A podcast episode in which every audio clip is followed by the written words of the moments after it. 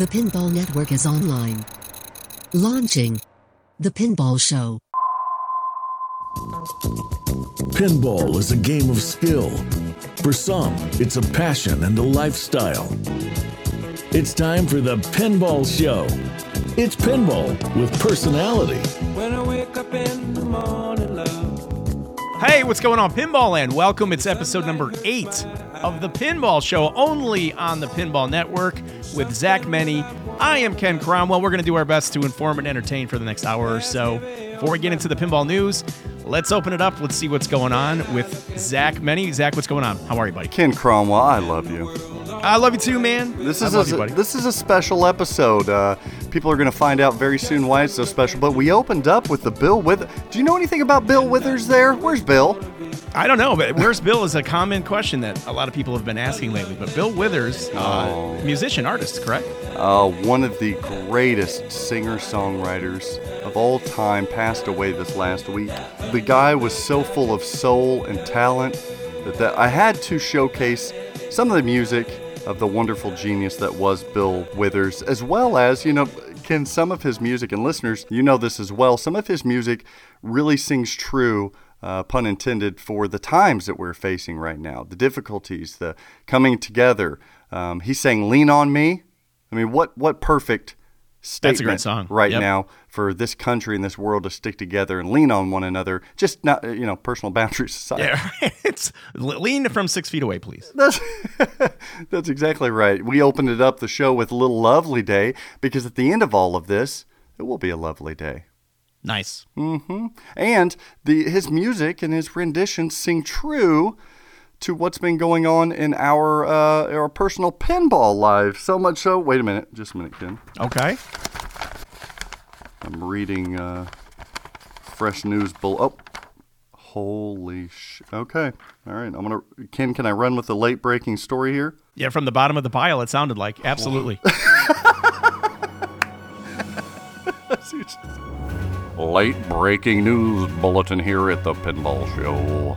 Ladies and gentlemen, listeners and fans of the Pinball Show, the Pinball Network, special when lit pinball podcasting, flipping out pinball, streaming channel, you name it, we have a huge announcement. And by Oh, we. I mean Ken Cromwell.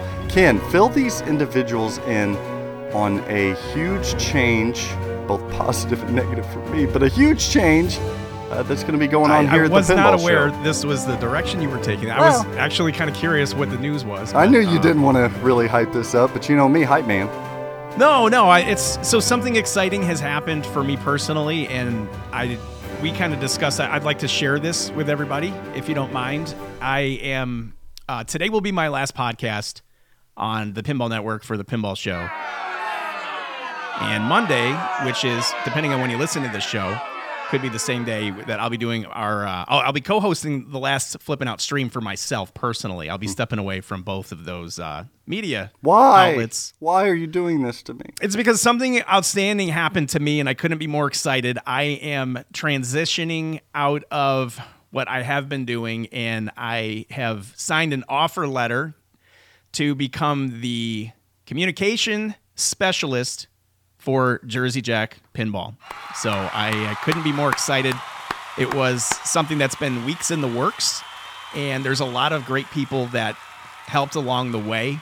But I couldn't be more honored and more excited to get into something that I'm so passionate about. Passionate about, meaning you know, pinball in the industry, and to uh, kind of be rooted down on a team that I have really grown to appreciate over the You love everyone over couple- there. I know that. I really, really do. I mean, I've got a lot of friends at a lot of different of the pinball companies and manufacturers. Mm-hmm. The Jersey Jack pinball team has always been a team that uh, I've thought completely highly of. For so for me to kind of have be a part of that team is a big honor. Especially with the move. They're they're moving to Chicago, so it makes so much sense for you now. Yes, yes, and that was kind of the thing. Like I always.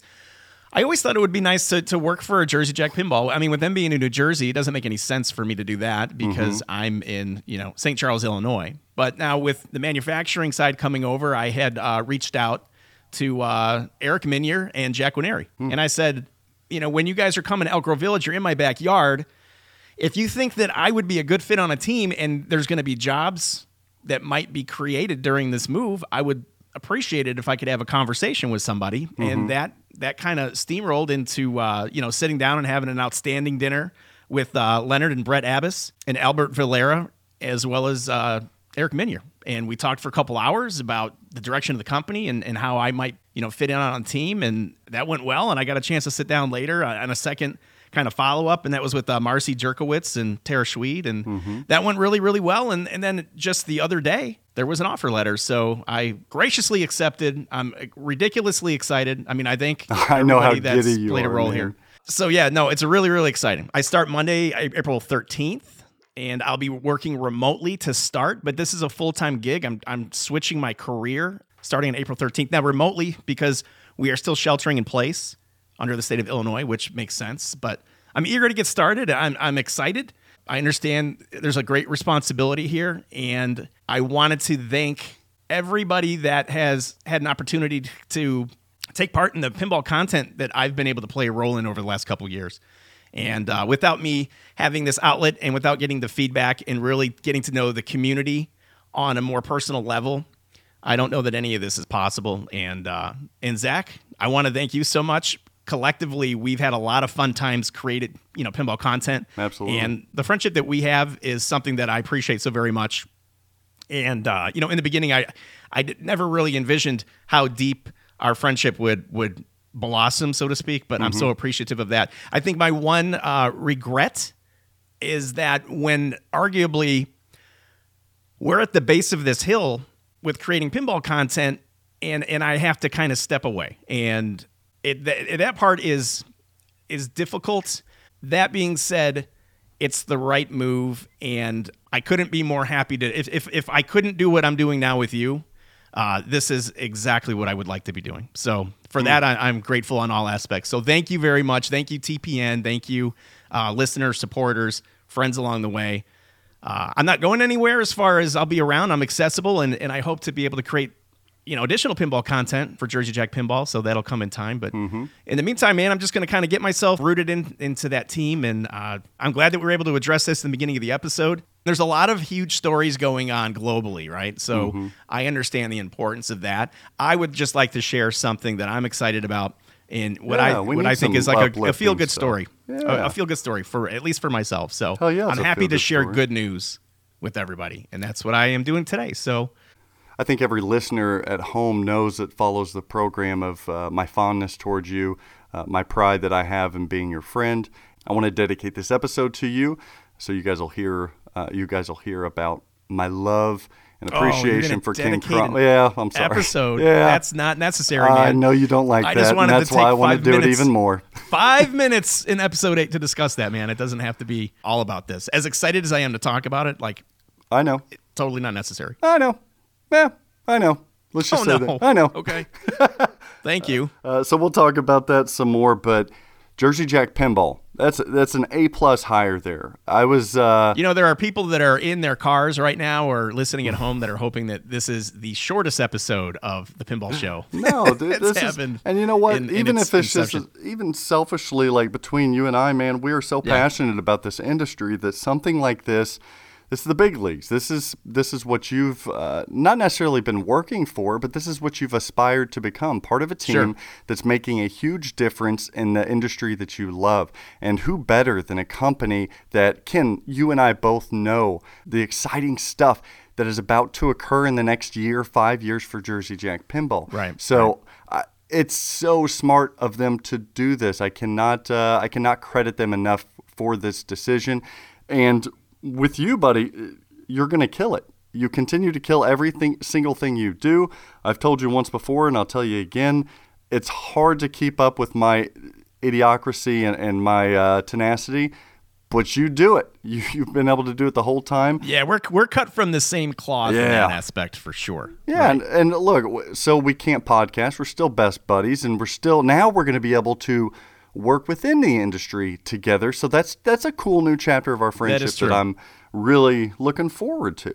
So Yes. yeah, it, this is phenomenal. I'm I'm it's bittersweet, of course, because you and I we had a big idea for this. And it has come to fruition. It's going to keep growing in honor of you as well. But as the great Bill Withers once said, Ain't no sunshine when he's gone. He saying that. Oh, yeah. Only not darkness every she's episode. Ain't no oh, sunshine when Kenny's gone. And this podcast just ain't no show. Anytime Oh, she this- goes to JJP. My own little tribute, man. That was Yeah. outstanding. Thanks, bud. I appreciate it.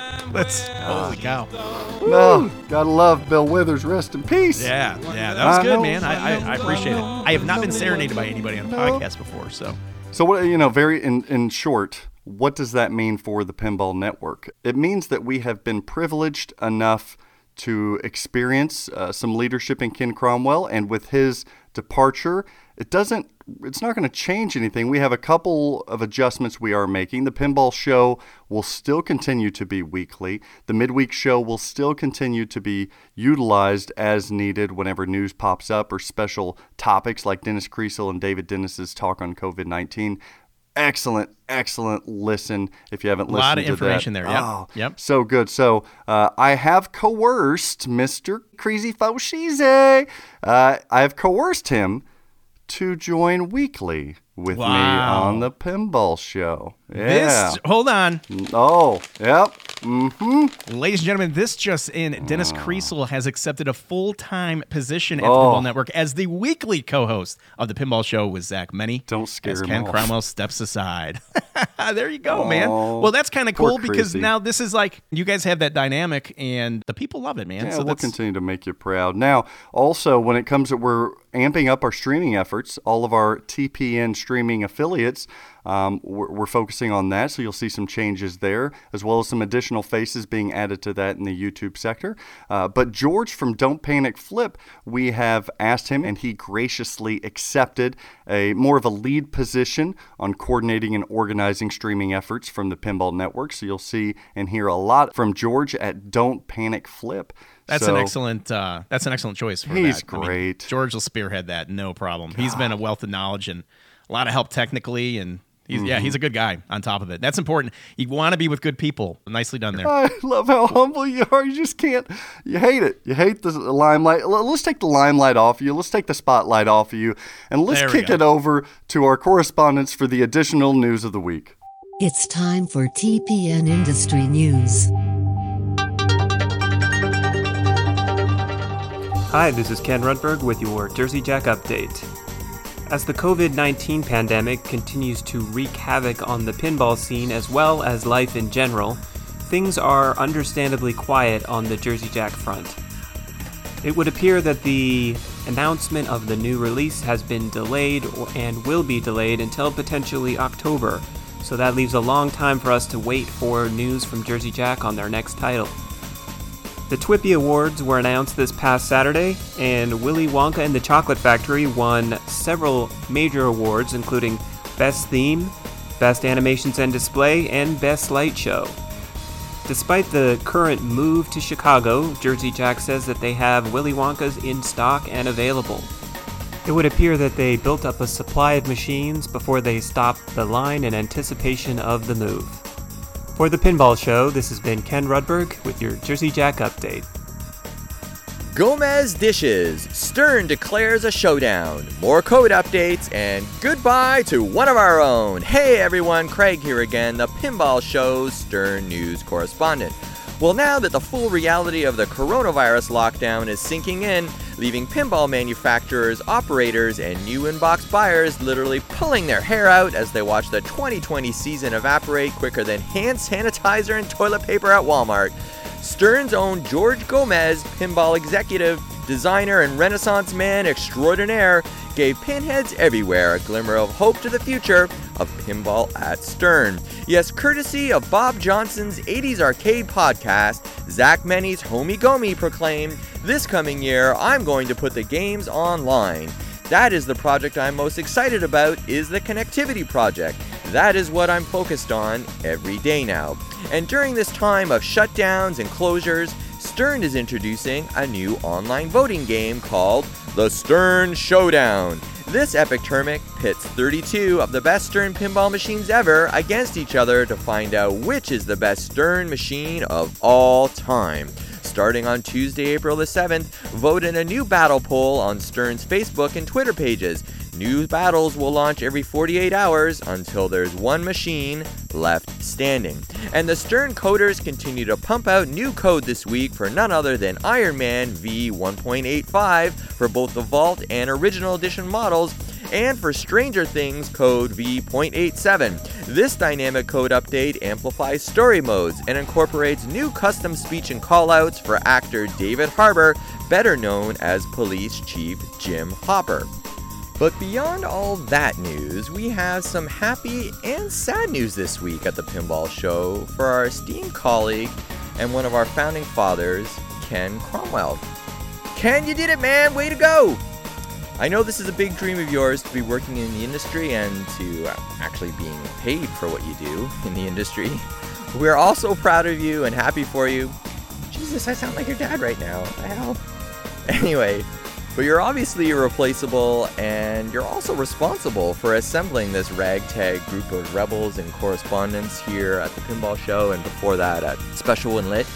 You truly help set the bar for pinball podcasting and streaming with your class and professionalism, and with all the charity work you did last year within the hobby. Jesus, you're like the wizard mode in Willy Wonka! Many will try, but so few will make it. But if I had to look into my pinball crystal ball, I, I, I don't think this is the last time we're gonna either see or hear old Ken Cromwell on the airwaves. And when that day comes, it will be a welcome and happy day indeed. But we shall wait and see. Good luck, buddy. We're gonna miss the hell out of you. For the Pinball Show, I'm Craig Bobby. Catch you on the flip side. Welcome to this week's Spooky Haggis Industry Talk with Dr. John. Not much to report from Spooky, with Wisconsin being in lockdown, so no parts going in or out. So we'll all patiently wait until our Rick and Morty's recommence the build. Damien from Haggis recently released a new YouTube clip showing the three variations of playfield that are available that being the traditional wood, the hybrid acrylic non scratch surface, and the hybrid acrylic with clear coat.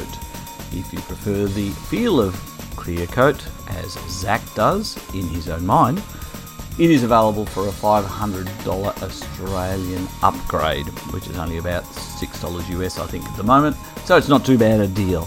Anyway, that's all that's happening. Um, Damien's going to release another update soon with more show special pricing for these variations. Hope to catch you again next week with some more news. See you then. All right, always good hearing from the correspondents. And uh, as we get deeper and deeper into the news, we can uh, flash back. But I wanted to jump on this story to kind of out of the gates, and that is Gammagoat on Twitch, who we know Did as I- Ian Did you say goat? there it is. Sorry. Gammagoat. so he gets his his multimorphic heist kit and he jumps on board and he starts streaming. Now we've seen more and more video or streaming of this game. I've got correspondence coming in to my personal emails and messenger asking to actually discuss more and more about the game, getting our thoughts about it. Did you get a chance to see any additional coverage since the initial uh, reveal stream that Nick Baldridge had done? Yeah, I watched a little bit of this uh, Mr. Goat's uh, stream there. Ian stream over there. He did a phenomenal job. He had a nice setup too.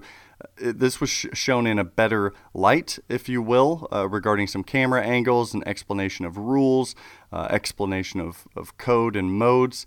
I gotta tell you, uh, his stream kind of won me over a little bit. It really, really does look like a blast of a game. And my takeaway from his stream, which is phenomenal for the product and the representation, is that crane is pretty f- cool. Yeah, I think an initial impression when you look at the crane, you're like, okay, so it's kind of like a crane 2.0. It's a little bit more advanced than what we're used to seeing a crane doing in a game.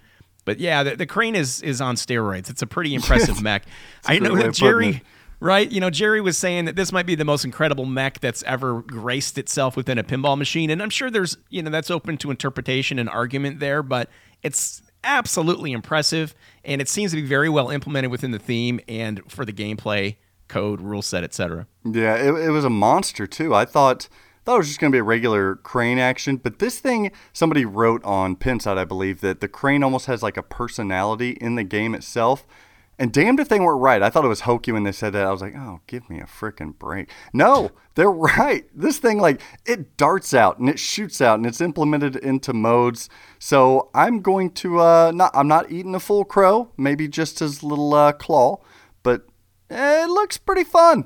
Looks pretty fun. Now, if I'm being transparent, the theme alone still, eh, you know, I don't know if it's going to pull me in like I would love, but yeah, some of the modes, man, they were I cool. see, Cr- I picking would a lock and different yeah. stuff. It it was for an really original cool. theme, I think that this is one of the more appealing original themes that I've seen released in my recent memory. Just because I could agree there. I mean, anybody can get behind a good heist story, and again, the character presentation it looks fun, it looks appealing, the artwork draws you in. It's the city under glass, it's Mm-hmm. the whole package. Whereas you may not recognize, or you may not call the to the attention of that being an original theme in a negative way. I mean, this could be something that maybe takes people by surprise as something that's more of a successful original theme. Now, platform itself limits its exposure for people to kind of jump on it initially, but I do see this at least in my opinion, as potentially being the best there is to offer right now for P3.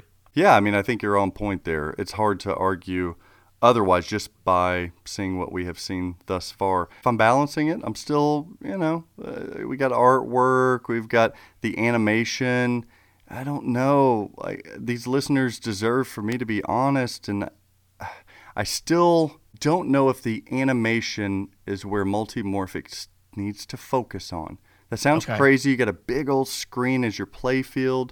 I just think there could be so much more done with static art rather on that mm-hmm. LCD screen that would uh, that would lend itself better than trying to animate a storyline to put on that playfield. You're just you're never going to catch up to what we're accustomed to. You're always going to be dated, and it doesn't matter how well the animators are when you're creating your own story and you're trying to put it into one single game it's going to be hard to create a human based Sonic or Mario or, um, you know, Ninja Turtle.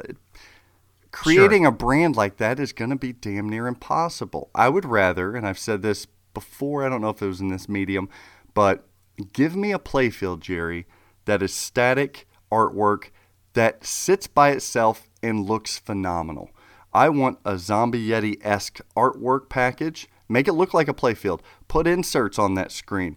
But the difference is, And, and again, for those that, that might not be up to speed on the P3 multimorphic, the playfield is not made out of you know your typical plywood clear coat. It's an actual LCD screen that enables the uh, you know the developer to have animated backgrounds versus a static playfield. Very good. Thank you. Yeah, and there's Okay. ball, ball tracking within it. So if a ball is on the playfield, there's sensors that know it's there. So you can have like smoke I do like that little vapor trail behind Yeah, it. I think yeah. is a very cool touch. Yeah. On the heist, you've got dollars that are floating and going towards the drain. If you roll over a dollar, you collect it and can use it. It's smart. Right. It's smart technology. Um, so, with that prefaced, if it was just a, let's use Deadpool as an example, right? Okay. Let's take, you know, everybody, listener, can you guys know what the Deadpool playfield looks like? It's exquisite, beautiful. Let's lay that on an LCD screen. It's static the whole time, but during certain moments, things happen and they interact with that seemingly static playfield, such as maybe you get a jackpot shot and Deadpool winks at you. Or maybe during certain modes, it looks as if the insert on a wood playfield lifts up and something crawls out underneath to go swiping for your ball. Maybe, you know, uh, maybe when you're in the T Rex mode, the T Rex comes to life. He stays in his spot on that playfield, but he comes to life. So you think like a pinball FX type Yes. of thing. Yeah. okay. Absolutely. I think it was Cause, our correspondent, said it very nicely. He said, Man, just think of what Jerry at Multimorphic could have done if he partnered up with Zen. Okay. Creating these virtual tables that everybody does love, but on a medium that is still physical pinball. And I thought, it was like a light bulb for me. I thought, wow, that would be phenomenal. But I want to see more of that. That, I think, is what could bridge potentially the gap of that classic diehard pinball player wanting beautiful art and physicality of pinball and not throwing them into the deep of, you know, full blown animation because, like I said before, it's just. It's going to be hard to catch up. It's it's an interesting take. I mean, the nice thing with this design is the playfield never has to be final. They could always make changes.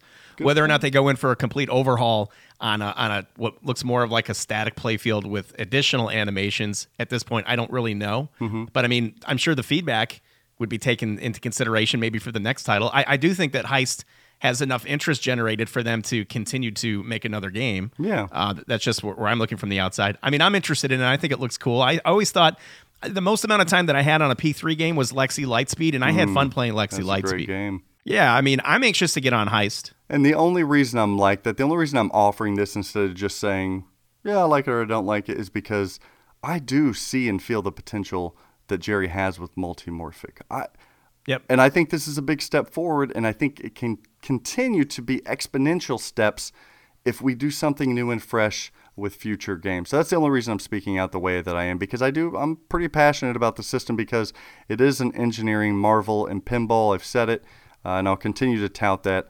But uh, I'm looking forward to playing Heist. I'm looking forward to playing it too. You know how excited Jerry is about it, and his he wants to keep pushing the envelope. He wants to show people what P3 can do. And again, this is the next step in the process, and uh, I think it looks great. Talk about what a manufacturer can do. Did you see what a streaming channel in pinball can do? You see this last week? DeadFlip? Yeah. Uh, okay. So no, I didn't see the DeadFlip streams, but I I've seen what he's doing, or at least I've seen like screen caps and whatnot, where it's essentially it's like four streams combined that he's hosting, right? And then they're all able to play a game at their own location and kind of compete battle for player in real time with uh, virtually no delay or zero delay. Absolutely. And what he did uh, this last week uh, with Iron Maiden is he got 20 people, 20 on one screen around the world to all simultaneously play one another and battle one another uh, during certain objectives on Stern Pinball's Iron Maiden. And it was kind of hard to, to watch and to follow. Is that Zoom or what? Do you know what he's using I for don't know- interface? no, I don't know what he was using, but he was touting it as being uh, no delay, and the reception has been killer on it. People have really enjoyed it. He was being the commentator. Jack Danger from DeadFlip was the commentator during it all and kind of directing it. It came came across really well. People are loving it. I was just I thought it was a damn feat to get 20 people all at Yeah, one that time. sounds that sounds crazy. Um, see, for me, I'm more impressed with the ability to utilize the technology to do that versus me kind of seeing 20 people playing head to head. Like so, like competitive pinball for me, like I don't want to really.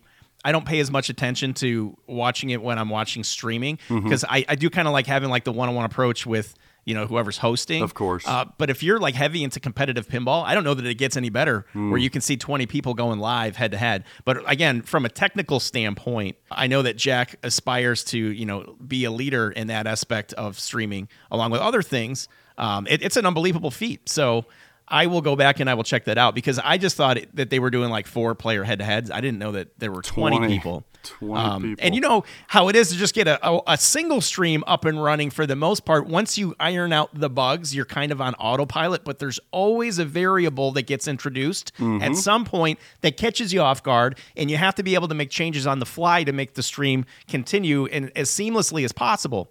To take 20 feeds and try to make sense of that is uh, that's that's that's impressive. So congratulations, that's pretty awesome. Yeah, and I think next week he's going to do a Deadpool International. So for people around the world that want to battle it out on Deadpool, what better time than during all of our shelters in place than to tune into some str- You know what? Streaming has been kind of trending up right now in pinball. A lot of people have come to the forefront streaming a lot of pinball machines. Shout out to the Pinball Mafia. Uh, who was streaming? I think during that Iron Maiden battle. So they were Oh, a TPN little TPN affiliate representation. Yeah, very Nice. nice. And George has been George from Don't Panic Flip. He's been kind of doing this this type of thing for a little bit now. He's always on the forefront of interaction commands and chat with what's Mm-hmm. going on in his room. He's going to continue to be a force to be reckoned with, and I can't wait to see what he provides and brings to TPN. And in other exciting news, Zach, we uh, we've got new code being released. Oh, Again, I like an code. excellent opportunity for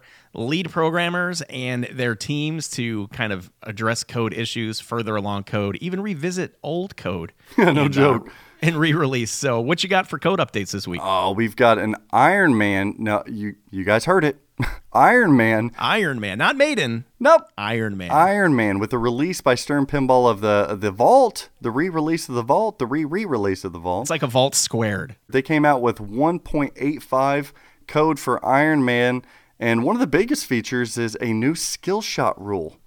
Thankfully, a new skill shot rule. A lot of competitive players and a lot of just players in general always called for a new skill shot rule. Now, by Are active, you a skill shot guy, Zach? I do like the skill shot. Are you always going for skill shots? Oh, D- yeah. Doesn't a skill shot have to be lucrative for you to waste the time, or is it just fun for you to try to hit the skill shot? I think it's just kind of fun, especially if it's difficult. Now, what I hate, I, I think the most piss poor skill shot is one that you just plunge to the top lanes and you can control it. With the buttons, yeah. That's the right. saddest thing. Like, I hate that. I would like to see more Well, people. Ghostbusters is tough in that way, right? Because you're pre-selecting your lane, See, I like that. and now then that's you're, you're plunging. There's risk versus reward. And I also there's something about just gripping it and rip it, like holding that left flipper, plunging it, and the controlled gate lets you go all the way around, and on the fly just bam, try to break something in your machine. I love that super skill shot kind Right. of thing. And now that's that's what Iron Man has by activating and holding the left flipper button. You can plunge the ball to the top lanes. The left orbit up post will remain down, and the normal skill shot will be disabled. Hmm. How about it? that's it's intense. Yeah, I like it. Uh, they've, like it too. They've got other some cleanups, some tweaks, some cleanups, some balancing, and people people are saying is a really nice, welcomed uh, code update. So I Maybe I maybe like we'll get a TWIPY category for best skill shot next year. That wouldn't be horrible. Oh, Wouldn't be horrible. they did add some speech too uh, within this. They uh, they've got some cool stuff. They got some cool stuff. Are you an Iron Man guy? I know from what I understand, I've got a little time on Iron Man. It's a good tournament game, I guess, because it's, it's quick ball times. There aren't any scoring exploits. Are you a fan of the game personally? Hmm. I mean, if Uh, you, let's say if you if you have a collection of of twenty, does Iron Man make its way in the rotation at any time, or is it just not something that calls to you necessarily? it's it's one of those things like a Tarantino film. A lot of Tarantino films, I respect and I appreciate them, but I don't like them uh, Mm-hmm. No, get it. personally. It's not it's not my type of game. It is Right. my it, it's my type of game for a week that I own it. You do like brutal games. I mean, I you like do. you like hard games. I do. So the first week I own it, there's nothing like it because I'm really trying to attack that do or die multi ball and, and Yep. trying to get to what is virtually impossible. Um, but I- it runs its course for me a little bit. That's fair. Yeah, I like something that has depth that is also a bastard of a game that's just so mean. So I need I need a little balance. Like if you give me too Right. long of ball times anymore, I'm starting to kind of turn away from those too. It doesn't matter how much depth they have. So that's why I like something like a Stranger Things because uh, say what you will, it has depth and it is a mean son of a bitch at times. It's the, just the so best mean. games I've ever had on Stranger Things were games where I approached them thinking, all right, I got about four minutes. Yep. And I'll put a game on there. And then I end up starting to blow the machine up and I start like leveraging myself with high risk shots in the hopes that I'll drain and Yep. somehow it pays off. You're I'm, now drop I'm in the game of my targets. life. right, exactly, man. It's like I'm in the game. Of, this happens so many times on so many games where, where I'm just trying to panic flip and just get out of dodge. I end up, uh, man. I think I overthink pinball sometimes for myself, but it's Well, don't It's panic always flip. so interesting. And I'm like, hey, the pizza man's going to be here in about seven minutes. Ah, I'll get a game of Beatles in, and then all of a sudden I'm at like eight, nine, ten million points on Beatles, and I'm like, pizza man's got to wait. He's going to have You're to like wait. just put the pizza on the front porch. I'll PayPal right. you. Well, now that's not so far fetched to ask for, I suppose. But uh, Hey, that's yeah. no joke. Speaking of Stranger Things, they had a code update, 0.87. This thing isn't even in the 90s yet, and this is a big code update. It goes up 0.01, and we see a lot of updates to Stranger Things by Stern Pinball. They added a ton of speech, a ton of callouts from Hopper. Really? Yeah, it's it's uh, Hopper callouts. it's really, really good. Uh, they also j- fixed a lot of logic to the game, a lot of syncing issues they fixed. In your opinion, would you consider this a fairly robust update for Stranger Things? I mean, this isn't just addressing some small technical issues. Yeah, I'd say this is a moderate update. So, and if you think about it, if you look at the way in which the code number has progressed, it Mm-hmm. does show you that that code number isn't necessarily representative of the amount of completion being done or about to be done on a game. Absolutely. So we're getting a lot of visual stuff that is changing on this, a lot of cleaning up of video stuff. Because you have to remember, listener, on Stranger Things, especially the premium LE, they're dealing with two different displays here. Right. Not only are uh, pictures and videos presented on the the main LCD screen up top in the head, but also on the playing field as well, that projection mapping screen. So a lot of stuff there. This game keeps getting better and better. It's kind of like Elvira, man. Elvira is just screaming right now. It's Elvira good. took a little bit of time to little, kind of uh, ferment. Oh yeah, and that's now it's Lyman. like, yeah, yeah, exactly. And that's another fun game. Keeps getting better, and I'm the smile on my face just remains there. Last thing I was going to bring up, Stern related, is they had a little sneak peekage, little beep boop. Oh, that's right. That's Yeah. right. And right up your alley, because it's in a category in which uh, you are very fond of and that you've pioneered, and that is the uh, topper category. toppers. Topper talk oh man, Zach. how do you how do you top toppers? Can you? No, you would have to. You'd have to get a something to go above the topper. Oh my God, You'd yeah. have to, you'd have to uh, project onto the ceiling above the topper. Ooh, careful now, there, But- Crummy. I know. I'm getting you excited. What did you see for topper uh, sneak peek? Now, uh, there was a post, I believe it was on Facebook, then followed up with a forum discussion on it. But an individual went to the factory, took a picture with Play Better Steve Ritchie and Tim, I'm now a coder Sexton. Yep. Took a picture by the Black Knight, but to the left of it in the Stern Arcade, Jurassic Park Pro with a topper on it. Topper. Yeah. So, what did you think of the topper? Um, and this is the thing, right? So we are just kind of coming. We're still on the riding the high of the Black Knight Sword of Rage topper. I mean, let's let's face it. It's incredible. Mm-hmm. We're still waiting for him to ship. Yeah, okay. So there you go too. Uh, you see the Jurassic Park topper, and it looks nice. It looks like it's multi-layered. Mm-hmm. Uh, but from what I can tell, it does look like a static topper. I'm assuming there's some type of interaction with lighting. Uh, but I thought it looked like a nice topper. I mean, it's a nice decorative piece that could go on top of your Mm-hmm. Back box. It's hard to tell just from a static static, faraway picture as to if we'll get any interaction. I think just based on the layout and what if Stern has done before, we get very much uh, similar to like a Deadpool or a Beatles, uh, even maybe an I Iron Maiden. I really like the Beatles topper, though. I mean, it, that's a static topper, but it's awesome. I mean, it's a great topper. But it is, yeah. It, Yeah. it, it gives you information. The light shows interact with the gameplay. Uh, and I think Dead, does Deadpool have a moving piece? Sometimes they have like a little bitty motor feature that moves like one of the Yeah, I think. Deadpool had like the thumbs up or the thumbs down, depending on if you matched during Okay. um, match at the end of the game. I think that's how I remember it. You know, arguably some of your better toppers are static toppers, and and when you look Mm-hmm. solely at Stern, in I, I mean, look at the the uh, Walking Dead topper, that aquarium topper. Oh, I think it's Oh such a cool looking goodness, One of topper. the greatest. yeah, yeah. So this one falls into the uh, the mid range for me, my reaction, because I, Stern has not really made an ugly topper in my opinion. They're all Mm-hmm. at least visually appealing, and they look better on there than not on there. Uh, then you go all the way up that spectrum to a Black Knight Sword of Rage, where the damn thing is talking to you. Yeah. Uh, this falls kind of in between. I'll have to see it in person and, and what the light show does, and if there is any moving mechanics in there. But j- from far away, yep, fits the part. Gotta have it. Yeah, they they're not they're not phoning it in on these toppers, and and I think now they're kind of appreciating that there is a greater appreciation for toppers. I wonder how that happened recently, Zach.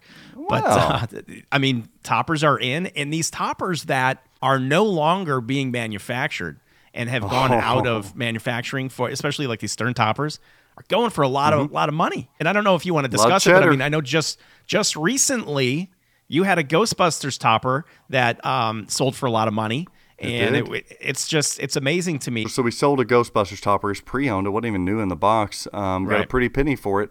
I had about four people in line willing to pay for it if it if if it fell through. And then I was reached out by an individual that said that he was willing to pay twelve hundred dollars for said topper. Ken, a For used Go- for the topper, Ghostbusters topper, $1,200 plus shipping.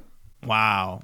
I mean, arguably, you can get a decent shape, early solid state Stern pinball machine for the same price as the Ghostbusters topper. Absolutely, give me the topper all day. It's amazing. I'm gonna start ordering toppers in triplicate and just keep a couple in box, right? Like I'll just hoard up toppers. That'll be my thing. The, the problem is, like, you know how I feel about It's a toppers. good idea, actually. I like toppers. I know, right? It's like, but I mean, are they producing enough? Like even for now, Black Knight Sword of Rage still waiting uh, for a lot of those toppers to ship. So I wonder if they cap the number out, or if they just make them on demand, or how that works. I have no idea. You know, I don't know, but I do know as, as a dealer, they do uh, they do cut the runs. Sometimes they'll say, "Look, Yeah. there's 15 left, and we're not building any more for the any foreseeable future." So, and then they do some that are limited, like your Star Wars topper that only have a certain amount. Then they will rerun sometimes. Uh, word is that the Beatles topper is going to get a small little bitty run uh, here within the next couple months. So. If they okay, are so in like, demand, so they can vault a come topper back, if they want to, right? Topper vaults. yeah, and you I don't know if that is included in the licensing fee or how that works. I, I have no clue. All I just Something know like is the I want 'em. Ghostbusters topper. Yeah, I mean, it, it's not like a one to one replica of the uh, of the Ecto One.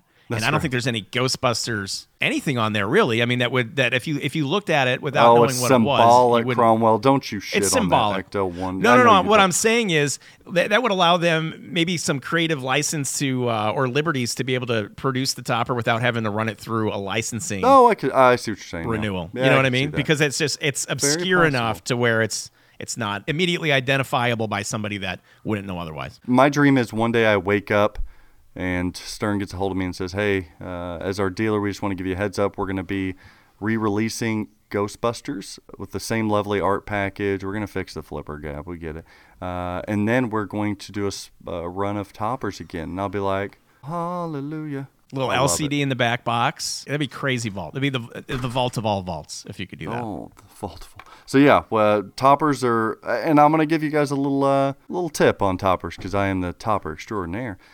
I would say if you are wanting to get your hands on toppers that are not rare now but could be hard to get in the future, psst, Game of Thrones topper. Oh, the dragon. Yeah, just wait.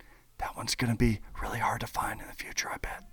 I would also throw it. this out there. If somebody has a stern topper that they were not able to put on top of their machine, maybe because of ceiling uh, limitations or just lack of interest of doing so, and you're looking to get rid of that topper, you could probably Holler at contact your boy. Zach at flippingoutpinball.com because he will be uh, he'll be interested in in surplus of said toppers. I have bought a game before just because of the topper. Just because a game with the topper, I was like, eh, that topper's hard to get. I think I'm gonna buy the whole damn thing. Yeah, you're like, hey, if I piece out, if I piece that out, like it kind of Absolutely. coops a little bit of the cost and, and It's not business. upside down. Yeah, I can see that. It's business. and uh, if we're going to keep plugging, I'll plug that I do have right now, ladies and gentlemen, Deadpool toppers in stock. Eh, just saying. Bye, bye, bye. Oh, you know what? Can I re- really, really, re- can I say this really quick? Yeah. Uh, a correction last week. Ryan C reached out to me last week. I said that one of the best interviews head to head pinball had ever done was with Tim Kitzrow. Uh, Kitzrow? Yeah. Kitzrow.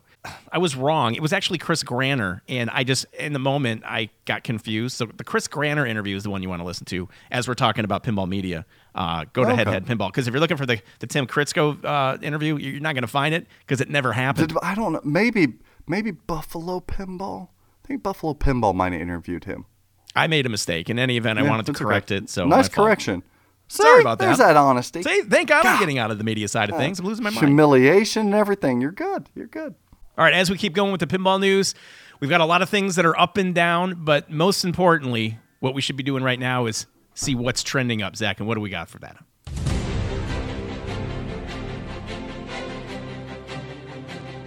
Come one, come all, come to send off a farewell to Ken Cromwell as we open up this week's segment of the Pinball Show's Pinball Market Trends! Woo! Into the stratosphere we go, and trending up this week is also a little game that just topped the Pinside Top 100 list. Oh, that's a game by co-worker to Ken Cromwell, Eric Meunier, and his That's right. creation of Pirates of the Caribbean by Jersey Jack Pinball. Up, Number up, up she goes. Where she stops? Well, she's going to stop at number one for now because Pirates of the Caribbean, the collector's edition, just received a rating atop the Pinside 100 list of 9.661. Beat that medieval madness at 8.906. That's quite a uh, quite a lofty It's a space in between there. Jump. Yeah, I don't know that I've ever seen a game that has hit Pinside. I could be wrong. Um, at number one, at anything close to nine and a half or nine point six, it's, it's pretty big. with the times that we're facing right now, and we're seeing some of the secondary market wax and wane a little bit, we're all waiting for the bubble to. Little, not too bad, right? Kenny?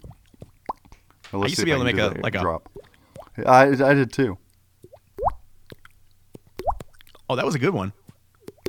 It's hard because they're inconsistent. It's so satisfying when you get that good one. Yeah, yeah. You've got a you've got like a deeper drop, and I've got like a more shallow pale drop going on there. Well, You notice know that? what they say. The deeper the drop. The saggier the nuts. No. yeah, I don't even know what that, that doesn't make sense at all. I- I at all. it does.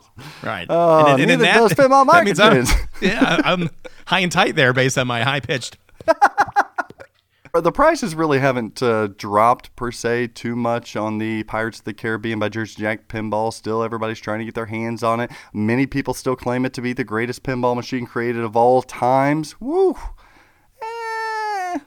But it's still trending up in my books. Was that? Also trending up this week. Oh. Sit back and be quiet, Ken, because trending up this week is Ken Cromwell. That's I've right. never trended up on anything, man. Thanks. Ah, you are trending up. You are So trending what's up. trending down? This individual is trending up because number one, he is now a certified pinball ambassador. You heard it here, marked by the Pinball Network itself. Ken Cromwell, here on out, referred to Hear as, he, hear he. here, he, here, here, as Pinball Ambassador. So you're now a pinball ambassador. Congratulations. Ken Cromwell helped raise over $50,000 to children's charity and Project Pinball. And this event also kind of gave us a sneak peek and a rare public showing and discussion of intercompany creators. You don't get to see that too often of individuals from Stern uh, having discussions live on air between individuals at JJP or Old Bally Williams designers or coders. Look, it was awesome. Ken Cromwell also conducted panel interviews with Special When Lit Pinball Podcast, who was nominated as a top three TWIPY contender for Best Favorite Podcast of Oh, bro, you're making me blush here. Yeah. Making me blush. And these these bit. conducted panel interviews are now archive time capsules for everyone to enjoy for years to come. Ken Cromwell also helped create a different type of pinball streaming channel and environment that has quickly become recognized as a standard of excellence in pinball broadcasting. I'm going to say that. He also Man, coordinated Zach. to meet with the media event at Chicago Expo. He did that just from his own goodwill, wanting to interact between uh, the public sector and the media so everybody can meet that. He's always standing up for what is right. You get emotional here, even when it is tough to do so. I commend you for that, Ken Cromwell. Oh, and thank you, man. also, Ken Cromwell, last thing, is trending up because he showed the pinball industry that pinball media can be successful while still exhibiting honesty, pride, and trust. Training up Ken Cromwell and never forgotten. Thank you, man. That's very, very nice of, of you to say all those things. I know, And, I know you uh, hate that. I'm sorry. Again, I had and, to. and I'm not like Gotta accepting out an there. award here, but You're accepting it- my award, damn it. very truthfully, it's all community camaraderie Mm-hmm. that it, that makes all that successful. So Yep, and you, Um, you brought it all together. kudos to everybody, and I appreciate you drawing attention to some of those things. That's very nice of you. Uh, thank you, Zach. Got to go out Thank with a you bang, much. man. Got to go out with a bang. Ooh, unfortunately, going out with a bang as well. Training down this week. Ooh, is sorry. I don't know why there's a fart uh, after all that nice stuff. Uh, but that's, okay. what this show Usually what happens. is. Yeah. Uh, trending down this week is pinball media in general. Oh, look. Such times that we are facing hindered media content in general, as well as just podcasts in general. But damn it, we live in pinball. We love pinball.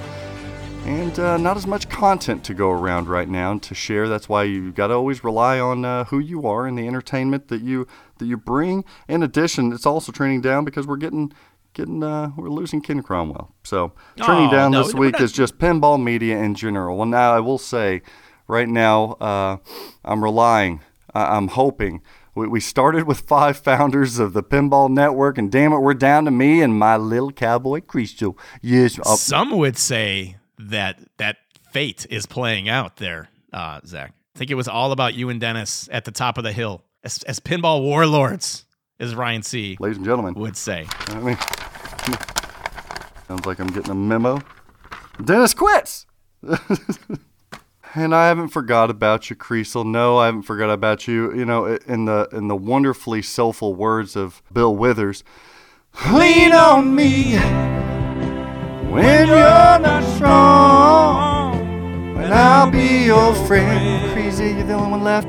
I'll help you carry on. For it won't be long till I'm gonna need a crazy to lean on. You know what's to be nice is that now I will be able to go back to kind of how it was when I used to listen to your other podcast, and I can just kind of listen to you and Dennis and a Pinball Cop podcast again. I miss I miss being able to do that without kind of being on the Really? inside of the podcast. If that makes sense, yeah. So in that aspect, man, I am looking forward to hearing you guys again. It's going to be fun. Man, I'm not That's how so it all sure. started, man. Just Call, call me brother when you need a co-host. We all need somebody to lean on. Creasel's uh, probably not up to it, but damn it, uh, we'll go down with a fight. So it's, I it's two of disagree. us now. I That's disagree. okay. It's going to be fun. It's what the people expect. It's what they want, and uh, there it is. So. What we enjoy.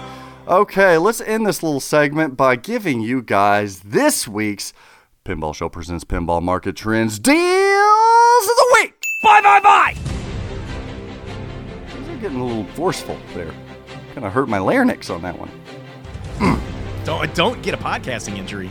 That would be bad if you had like a I know. like an injured uh, vocal cord or something. Yeah, business is already going down everywhere else. This is my last hope. Right. Oh, wait a minute. You, you I don't make any money off of this. well, that's right. I feel like I'm hitting puberty or trending down this week. right. It's lotion, mom, in that sock. It's not. Speaking of teenagers, this is a little side content here, but uh, I did something uh, either admirable or dickish this last week, listener. And Ken, you tell me which one it is, this or that. Uh, dickish. Uh, I, it's, I, it's dickish. well, I can already tell. I can already tell. Look, my, my son is 14. You know this. Yeah. You have a 14 year old son, right, Cromie? yeah, yep, Eh, they can they can be trying, uh, to say the least. So the he just now he's got his schedule, his sleep schedule, all mixed up, where he's staying up all throughout the night, playing his Fortnite or playing his Overwatch or whatever the hell he's doing up there. I don't want to know. Um, but he's slacking. He's not he's not fam- being around the family as much. So to impart some wisdom, I forced him to do a, a writing assignment, an essay or dissertation, if you will, on a uh, a movie review. Now is that uh, is that dickish or admirable? He's mad. Uh, He's angry. Yeah, it's probably it's probably dickish. The guy's on on spring break. He's doing his Spring own thing break, to cope Jesus. with what's happening. How long is spring And, break uh, gonna last? Hey, it's spring break right now. I mean, isn't it? Mm. I think it is. And and and he's doing what he can to kind of get by, and, and you're forcing movie review. Now, what was the movie that you asked him to review? Okay, Because if it was is- some like, This is where I'm gonna make you feel bad. Okay. yeah, oh so, no, I watched this Right. film the other night. Haven't seen it in a long time. Uh, cried throughout. Uh, gritted my teeth throughout. Smiled. Laughed. Uh, every Cinemax. Every well. He watched enough of that probably. Uh, Oh. No, it was uh, Men of Honor. Okay, Men of Honor. I wanted him. There's some poignancy in that film, and not the greatest uh, reviewed film, but one of my favorites because there's so much you can take away from that film: triumph, adversity, race, uh, war, conflict, uh, being a man, growing up, um, loss, trauma. But what was your end game with this, though? Why? I mean, why ask him to review that movie? Are you just trying to let him put things in perspective and find a hidden part of himself that he didn't know existed, and then be able to capitalize on you opening up his eyes, where he becomes triumphant and leads the house outside of a global pan- pandemic? Like, what, what what was going on here? Damn it, you're in my mind. Yeah, I, I feel like kids nowadays, they are brought up on so much cynicism and they think that cynicism equals entertainment and success that I want to I want to kind of nip that.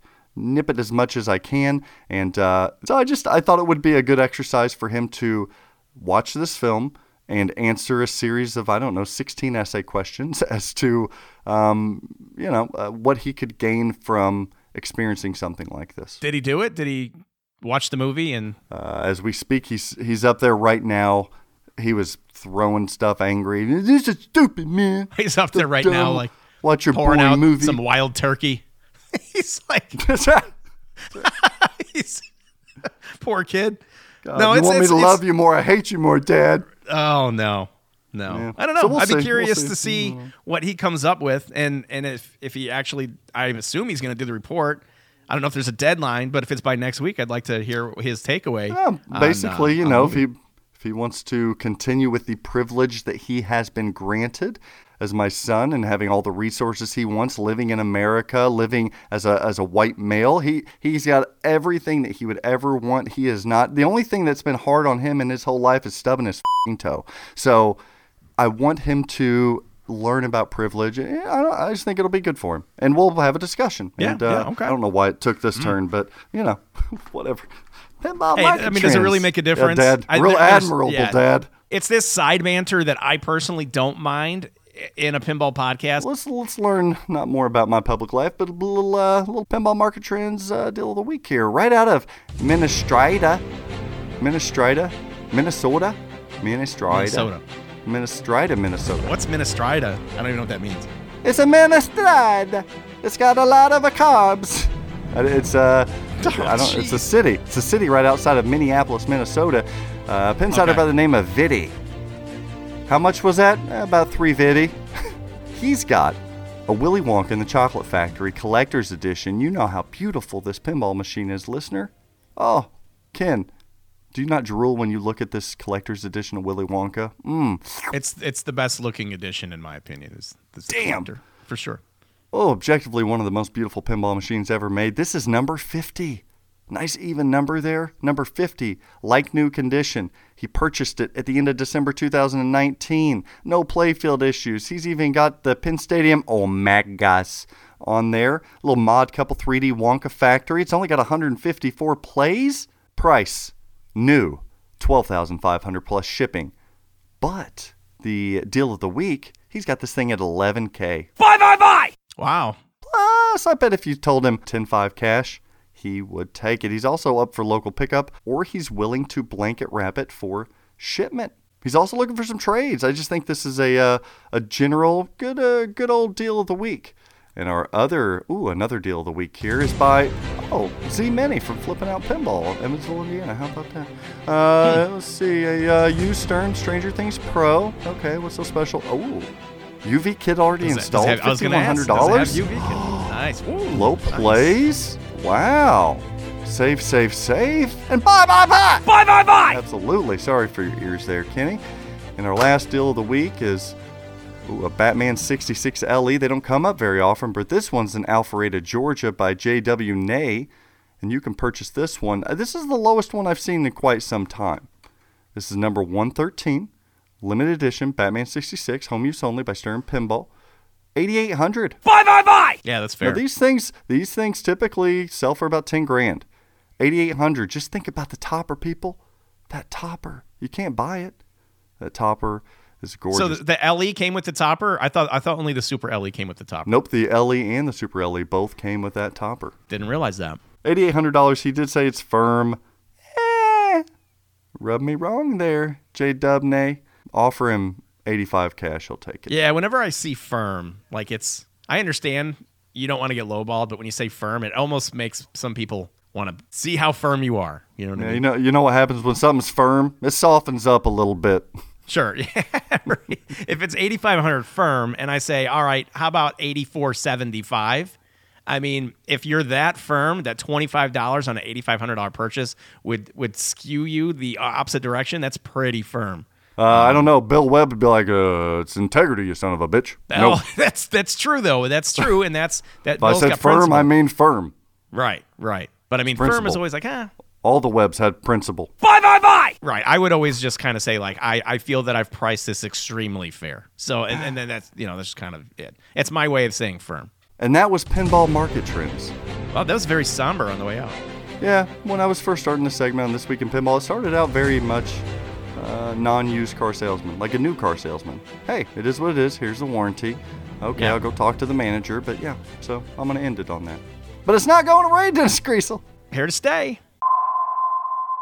Deals to be had all over the place. You know what I'm noticing is like right now, one of the things I'm missing most in my life, just to kind of pass time, sports. Mm. Baseball for me. I'm such a huge MLB baseball Yeah, fan. Yeah, I know you like that baseball. Yeah, 162 games. I'm a big Cubs fan. I know at any time, I mean, within reason, on every single day, there's a game that I can catch somewhere in the major leagues, and it's it's not there anymore, and it kills me. And for a lot of people, the most exciting time of the year is like March Madness and your tournament yeah. brackets. What we've seen recently now in, in a creative approach to kind of simulate a sports tournament bracket was something that Stern Pinball has shared with everybody. Did you want to get into that a little bit? Stern Pinball announced that they first they like they teased it and then the next day they came out with it. But I think it is a great marketing move and it's a lot of fun. There is an like a, a bracket of Stern Pinball machines to figure out which one the greatest is of all times. And Yeah. uh, and fans of Stern Pinball and pinball in general can submit their brackets to Stern Pinball, and I think there's prizes and stuff that are going to be given away uh, and revealed. So it's a lot of fun. So I figured, what better than to see what Cromie's picks are and my picks are, and what we are going to call the pinball shows. Stern Showdown! Showdown! So I, I don't mind doing this. I I'll be honest, I'm not a fan of this I type know of thing you hate where it. That's you why I wanted dis- to do it. it's like what a way for me to go out is to do a segment that usually yeah. perturbs the hell out of me, and that is because this is what I always think. it? I mean, come on. Who cares what I think is the Mm. but for the sake of conversation and for the sake of legitimately not much going on, I guess it makes sense to do it.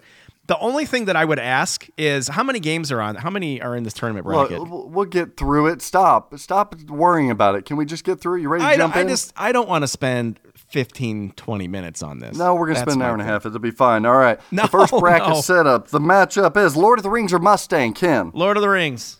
Boom. I'm going Lord of the Rings as well. Guardians of the Galaxy or Batman 66. Oh, I don't have much time on Guardians of the Galaxy, and I have a little bit more time on Batman 66.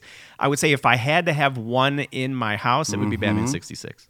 Ooh, he's going Batman 66, ladies and gentlemen. I'm gonna go for the underdog in Guardians. There, I enjoy Guardians? more. Okay. Okay. Yeah. Shout out to uh, Borky. Uh, Game of Thrones or Kiss. Um, I am a Game of Thrones pro fan, not premium, and Mm-hmm. Kiss is a miss for me on theme, although I think it, it's a great shooter and the codes come along, but I'm going to have to go got. Oh, he's, he's about you? getting got on that one. I'm getting not. Give me Borgy's Kiss. Woo, look at this. I enjoy more. It's an upset pick there in the the mid uh, mid bracket. Also, we have Family Three and a Guy or The Walking Dead. Now, I will say Family Guy uh, is a crap pin, but The Walking Dead. It was really unfair, I think, of Stern uh, of the Stern League here to put Lord of the Rings and Walking Dead in the same bracket. Not very cool, bros. It's tough. Hey, it's it's how it plays out though. You know, sometimes So that's you're going. Walking Dead there, right? I'm going Walking Dead for sure. Okay. How about you? One And I'm sure you are. Right, okay. Yeah, put it at a number two seed. I don't appreciate that, Stern. Back up to the number one seed in the East Division, Jurassic Park or World Wrestling Entertainment, WWE. Well, after absolutely no We're consideration on this, it's Jurassic Park. Right. X Men or Elvira House of Horrors. Eho. Okay, EHO for me too. Iron Man or Stranger Things. Stranger Things.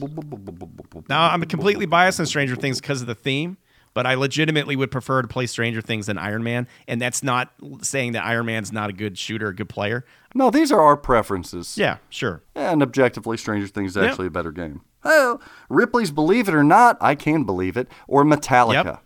Metallica I'm at going the to go Ripley's, believe it or not. Ripley's. With the upset that. over Metallica. What about you? I'm gonna go Metallica on that one. It's tried and true. This is it was like my my weird eight seed that came out of nowhere that just took down a juggernaut with Ripley's Yeah. Believe It or Not. In Wichita State every year. Yeah, right, exactly. ACDC or Transformers? I'm sorry, what was that? ACDC or Transformers? Uh, absolutely ACDC for me. Um, I'll go ACDC because of the music. I will go ACDC because of the music and and I I love the artwork, man, on ACDC. Uh, for art, now, when I say artwork, I mean the Lucy Cab. I like I, I like that that edition. Yeah, I, I might. Uh, I might actually prefer shooting Transformers a little more. Nah, yeah, I don't know. On to the next well, one. and you are recently coming off of a Transformers too, where you're like, Mm-hmm. you know, this game has more more than meets the eye. I think is what we said last time. oh wow. Okay. God, I'm gonna miss you. Uh, the Beatles or Star Trek? This is really tough. This is, this is a Oh, tough eight nine seed here. That's like which uncle do you prefer Hmm. almost, where it's not as close to your heart. Shout out to Zach Sharp on this one. Yeah. The Beatles Um, or Star Trek. They're such they're so fun in their own right. But I'm Yeah. thinking to myself, if I could Hmm. only own one and I could never own the other, I would go Beatles. Wow. Wow. Is that crazy or is that crazy? Upset and double shock it. I'll go Beatles as well. Really? Hey, there we go. See now, and who would have thought when that game came out that we'd be discussing it taking down a Star Trek? in Arguably any one of the point in its- greatest Stern pinball machines Yes. of all time and the And single really greatest repeatable shot in pinball. Yes, The Beatles. Um, wow. This next one, next one's a uh, little eh, eh, Spider-Man or the Munsters. Uh, I'm gonna go. Oh, jeez. Hmm. I'm gonna go. I'm gonna go Munsters. Whoa. I'm gonna go Munsters over Spider Man. That's an upset. It, it is an upset on that. Now, some of you are going to say, "Well, you said Munsters because you're friends with Dwight Sullivan." Yeah, Uh, that's maybe, what a lot of them said. may- Maybe, maybe heard that may, maybe that played into it. But I'll tell you what, Spider Man doesn't call me in. Artwork and music and animations and stuff like I'm gonna go Munsters. I'm gonna go with the more modern day pinball machine on that one. What about you? Boy, I don't want either one of them. I'm not the fondest of either one of them. I, Munsters checks every box except for one. Uh, Spider-Man doesn't check as many boxes. It's such a good shooter on Munsters, though. Yeah, Mm-hmm. Having said that, give me Spider-Man. really. Me I, I mean, that's fair. It's fair enough. Would you go Spider Man or Spider Man Vault? Oh God, the the call outs in the vault are pretty atrocious, but the artwork on the original doesn't hold a flame to the comic. I'll take the comic just because it's pretty, and I'm not going to play that game either way. Yep. On okay. to the next one. We got the uh, ooh, the Simpsons Pinball Party or Pirates of the Caribbean. You're gonna think I'm weird here, and, and I and I'm going to pick Simpsons Pinball Party over Pirates of the Caribbean. Why is that weird? Uh, because I am not as heavy into Simpsons Pinball Party as most other people, and I'm missing something. And and it seems like that game is everything that pinball is supposed to be. But I think because I was more of a South Park fan than I ever was a Simpsons fan, that the theme itself was lost on me, and that's the power of a theme.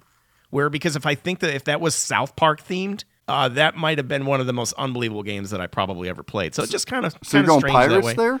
No, no, no. I'm gonna go Simpsons. Pin- I'm gonna go T. You just argued the point of why you. TPSS. okay.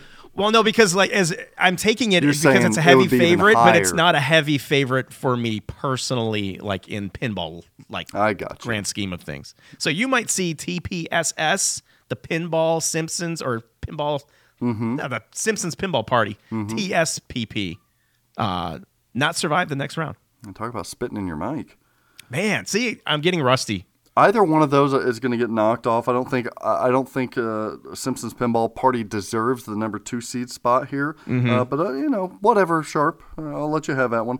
I'm Right. going to go. uh, It doesn't matter tit for tat here. Let's just go Simpsons. Okay. On to the South Division. We've got ooh a number one seeded Deadpool. Interesting, they chose that there over Walking Dead and a two seed, whatever. Uh, Deadpool Mm-hmm. or Avengers. Oh, absolutely, Deadpool. Deadpool with me as well, but you got to have the premium LE. Tron or Black Knight Sword of Rage.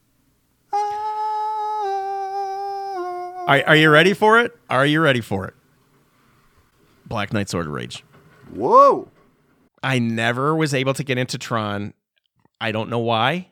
I never, I would, if someone said you can have a Tron right now, and I'm not talking about value if you wanted to flip or resell or any of that, but you, you had to play a Tron for the next 12 months solely or a Black Knight Sword of Rage.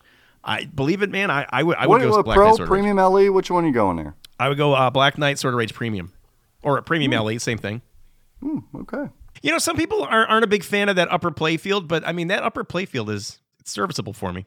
And, you know, I also want to say that as we're going through these picks, these are just my personal picks, not as somebody that's this Absolutely. pinball expert reviewer on what I would Yeah, suggest to every single other person. This is my personal preference. So, as trivial as it may be, you cannot argue with somebody's personal opinion, and that's where I'm stating my. I would my fill this here, sheet out differently if. I was doing objectivity, but I'm going to say Right. uh, you were smoking crack on that last one. I'm going Tron. Yeah, Tron. Okay, okay, fair enough. Uh, up on the next Fair one, enough. one of my favorites, Ghostbusters, or one of my favorite Star Wars. Now, Zach Sharp, you dick. Ghostbusters Hmm. or Star Wars? Those are two single handedly two of my favorite top five Sterns of all time, and he's going to put them together. Uh, We're going to call this an 8 9 seed. Jeez. They're both Dwight Sullivan code games too.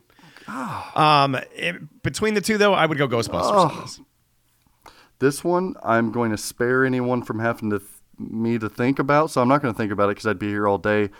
They're both my children. Mm-hmm. Give me Ghostbusters Yep, me too. Pro. And I and I and I really like do like Star. Wars. Yeah, I'm a so we're both premium going Ghostbusters, Ghostbusters. All right, last one: Aerosmith or Iron Maiden. Uh, I would I would go Iron Maiden, and it's because of the ingenuity of that playfield design, which is a little bit different than what I'm kind of typically used to with with like a John Borg type of a design. What about Yeah, you? it's it's music pins matched up against one another. One has the better music, one has the better game. I'm going Iron Maiden. Wow. Okay. There we go. Back up to We the agree. top of our brackets. Ken, you going Lord of the Rings or Batman 66? Lord of the Rings. Now, for me, it's on that same brackets Lord of the Rings or Guardians of the Galaxy. I'm going Lord of the Rings. Okay. So we drop down. We now have the decision for you, Ken Game of Thrones Mm-hmm. or The Walking Dead. I am going to go The Walking Dead over Game of Thrones. Okay. And for me, what do the have? decision is Kiss or The Walking Dead. I'm going to go The Walking Dead. Dropping down to the West bracket, we're going to go for you. The choice is Jurassic Park or Elvira House of Horrors, and it's the same decision I have to make. Man, and it's a hard decision because trending for me lately has been Elvira's House of Horrors, and it's been because it's been removed from my ability to play. I've been craving it more. That's tough. Um, it's very, very tough. If People should know that that is a that's a tough one. it's a tough one, and and I feel like regardless of what I pick here, I, there's a strong argument that could be made that I'm making the wrong pick. Um, and it's hard too because Jurassic Park code wise is so much more evolved than Elvira is. So I Oh, would say is. as is, It's damn near a would have perfect to- game. I would have to go Jurassic Park over Okay. Eho right now. How about man? And that, and I feel almost like It's hard to say, wasn't it? Yeah, it really, really is. What do you What do you think? And I'm really curious to see because I know how passionate you are with at least one of these games. I'm not going to say which one I think that you would pick. Listeners, this weekend I did just pick up a Jurassic Park LE. Just saying. Mm-hmm. Um, That's right. But which one am I playing now? Which one do I prefer today? If you're asking me to fill out this bracket today, No, no, no. Wh- Which which one are you as is? Which one of these games, if it was the only machine that you could have in your house for the next year, oh, Ken, and, and that's how you have to look at it for me. I mean, it's tough for me because I just got the Jurassic Park in. I've I been know. playing a lot of Elvira. there's got to be consequence to your decision. Are So we? Are okay? All right. Here's the here's the last You know what I mean? question, and I'll pick. Okay. Is it code as is, or likely Yes. where code will go? Nope. It's right now as the game stands. Like you will not get a code So a update one- on either of these pins. It's So right a now. 1.0 code versus a 0.9 something code. Mm-hmm. And that's what weighed heavily into my decision. I feel more pulled in with Elvira. Give me Elvira. Yeah, fair enough too. Uh, where where the Elvira calls to me more. Games stick that are kind of difficult. They have a depth of code and they pull me in for some reason. For some reason, Elvira pulls me in, even though Jurassic Park is the damned nicest theme out there. I don't know why. Today I'm picking Elvira. Again, it was playfield, and it was the amount of shots on Jurassic Park. A mm. little added level of complexity of those shots on Jurassic Yeah. Park, the unique modes and different ways in which you can start games on Jurassic Park. I I think I mean Yeah. both games are are great for me, but again, as is right now, if I had to pick one, it'd be Jurassic Park. Yeah, Man, I think that was tough. the most difficult Let's just end it here. decision for me so far. Yeah. Let's end right. it here, Zach. Let's call it a day. That's like I don't. Your next pick has to be between Stranger Things and Ripley's Believe It or Not. Stranger Things. Ooh, he didn't believe it. He's going Stranger Things. For me, the decision is now Stranger Things or Metallica. People are going to Oh, throw see- tomatoes. Yeah, they will. They're going to throw tomatoes. But I know what you got. Show me what you got. I've enjoyed Stranger Things more today than I have of any time I've ever played or owned Metallica. Give me Stranger Yes. Things for the upset. awesome. Back to the top of our East bracket. Can you have to decide ACDC or Beatles? The same thing I have to decide. ACDC or Beatles, the two music pins going at it. Yep. Great pins. Ritchie and uh, Gomi. but I am going Beatles on this. Holy because I moly. just the re- replayability for me on both of these pins, like I I could see me, and I've had both of these pins, like going back to Beatles, um, time and time Beatles again. into the Elite Eight for both of us. Put me down for yes, Beatles as well. Good, I like that. Beatles Oh. got hot right in the tournament time. Yep. I get lost in the code of ACDC and Beatles. That code is perfection with the level system and that ripping Now, when that when that game had come out, people would have thought it would have ended up in the NIT tournament That's and not the. NCAA tournament. And now here it is, advancing on in the uh, NCAA of Stern Pinball. Absolutely. We're going to shift our attention down. Your Can, can I decision. can I tell Yeah. you something really Yeah. quick? I'm actually having more fun with the segment than I originally had anticipated doing Thank it. God. So, so th- thanks, man. See, you, you just Good. try things. You don't just judge something without playing it. I'm enjoying this game as I get more time on it, Zach. I still don't like Brussels sprouts. Ken, your next decision on the Stern Showdown Bracket 2020 is Munsters Pinball or the Simpsons Pinball Party. I would go Simpsons Pinball Party over Munsters. Okay. How Into about the you? What do you Elite have? Eight is the Simpsons Pinball Party. My decision is between Spider Man or Mm-hmm. the Simpsons Pinball Party. I'm picking Doe all day long. Yep, no surprises there. Continuing in the North Division, our decision, or yours is Deadpool or Black Knight Sword of Rage. Uh, I, I'm gonna go Deadpool, and although again I thoroughly enjoy, and I don't feel bad making these picks. You know why I don't feel bad picking these games over other games? Because Stern is asking us to do this. So Yeah. you know what? I'm going. Uh, Black Knight Sword of Rage is leaving the tournament right now. I figured this is the last time I was going to be able to get you to talk about Stern. so It's it's probably it probably is. Uh, you know, assuming I'm not fired by Christmas, I should not be really fired by discussing. Christmas. should not be discussing pinball manufacturers uh, as publicly as I might be used to. But Oh, God. we've we've always been fair on our takes, so that's okay. God, I want a Jersey Jack pinball T-shirt that says "Fired by Christmas." Ken Cromwell. That'd be great. that's right. Well, All right. Trending up next week. Uh, I need to decide between Deadpool and Tron. This is not an easy decision. Really? Deadpool or Tron? See, now you because- started off not on not riding the Deadpool train, like it, but the game grew on you over time, and I think you had a, like a, a more of an appreciation Mm-hmm. after. Was it was it like the second time you kind of got in on a Deadpool, or was it just after was- the code? Kind, you know what changed that game was when Tanio Klyce allowed stacking of the modes. Yeah. For me, that changed how that whole game played. But I was enjoying it prior to that also. For me, it was when we took in a premium on trade and just seeing the different Mm-hmm. mechanics that were used.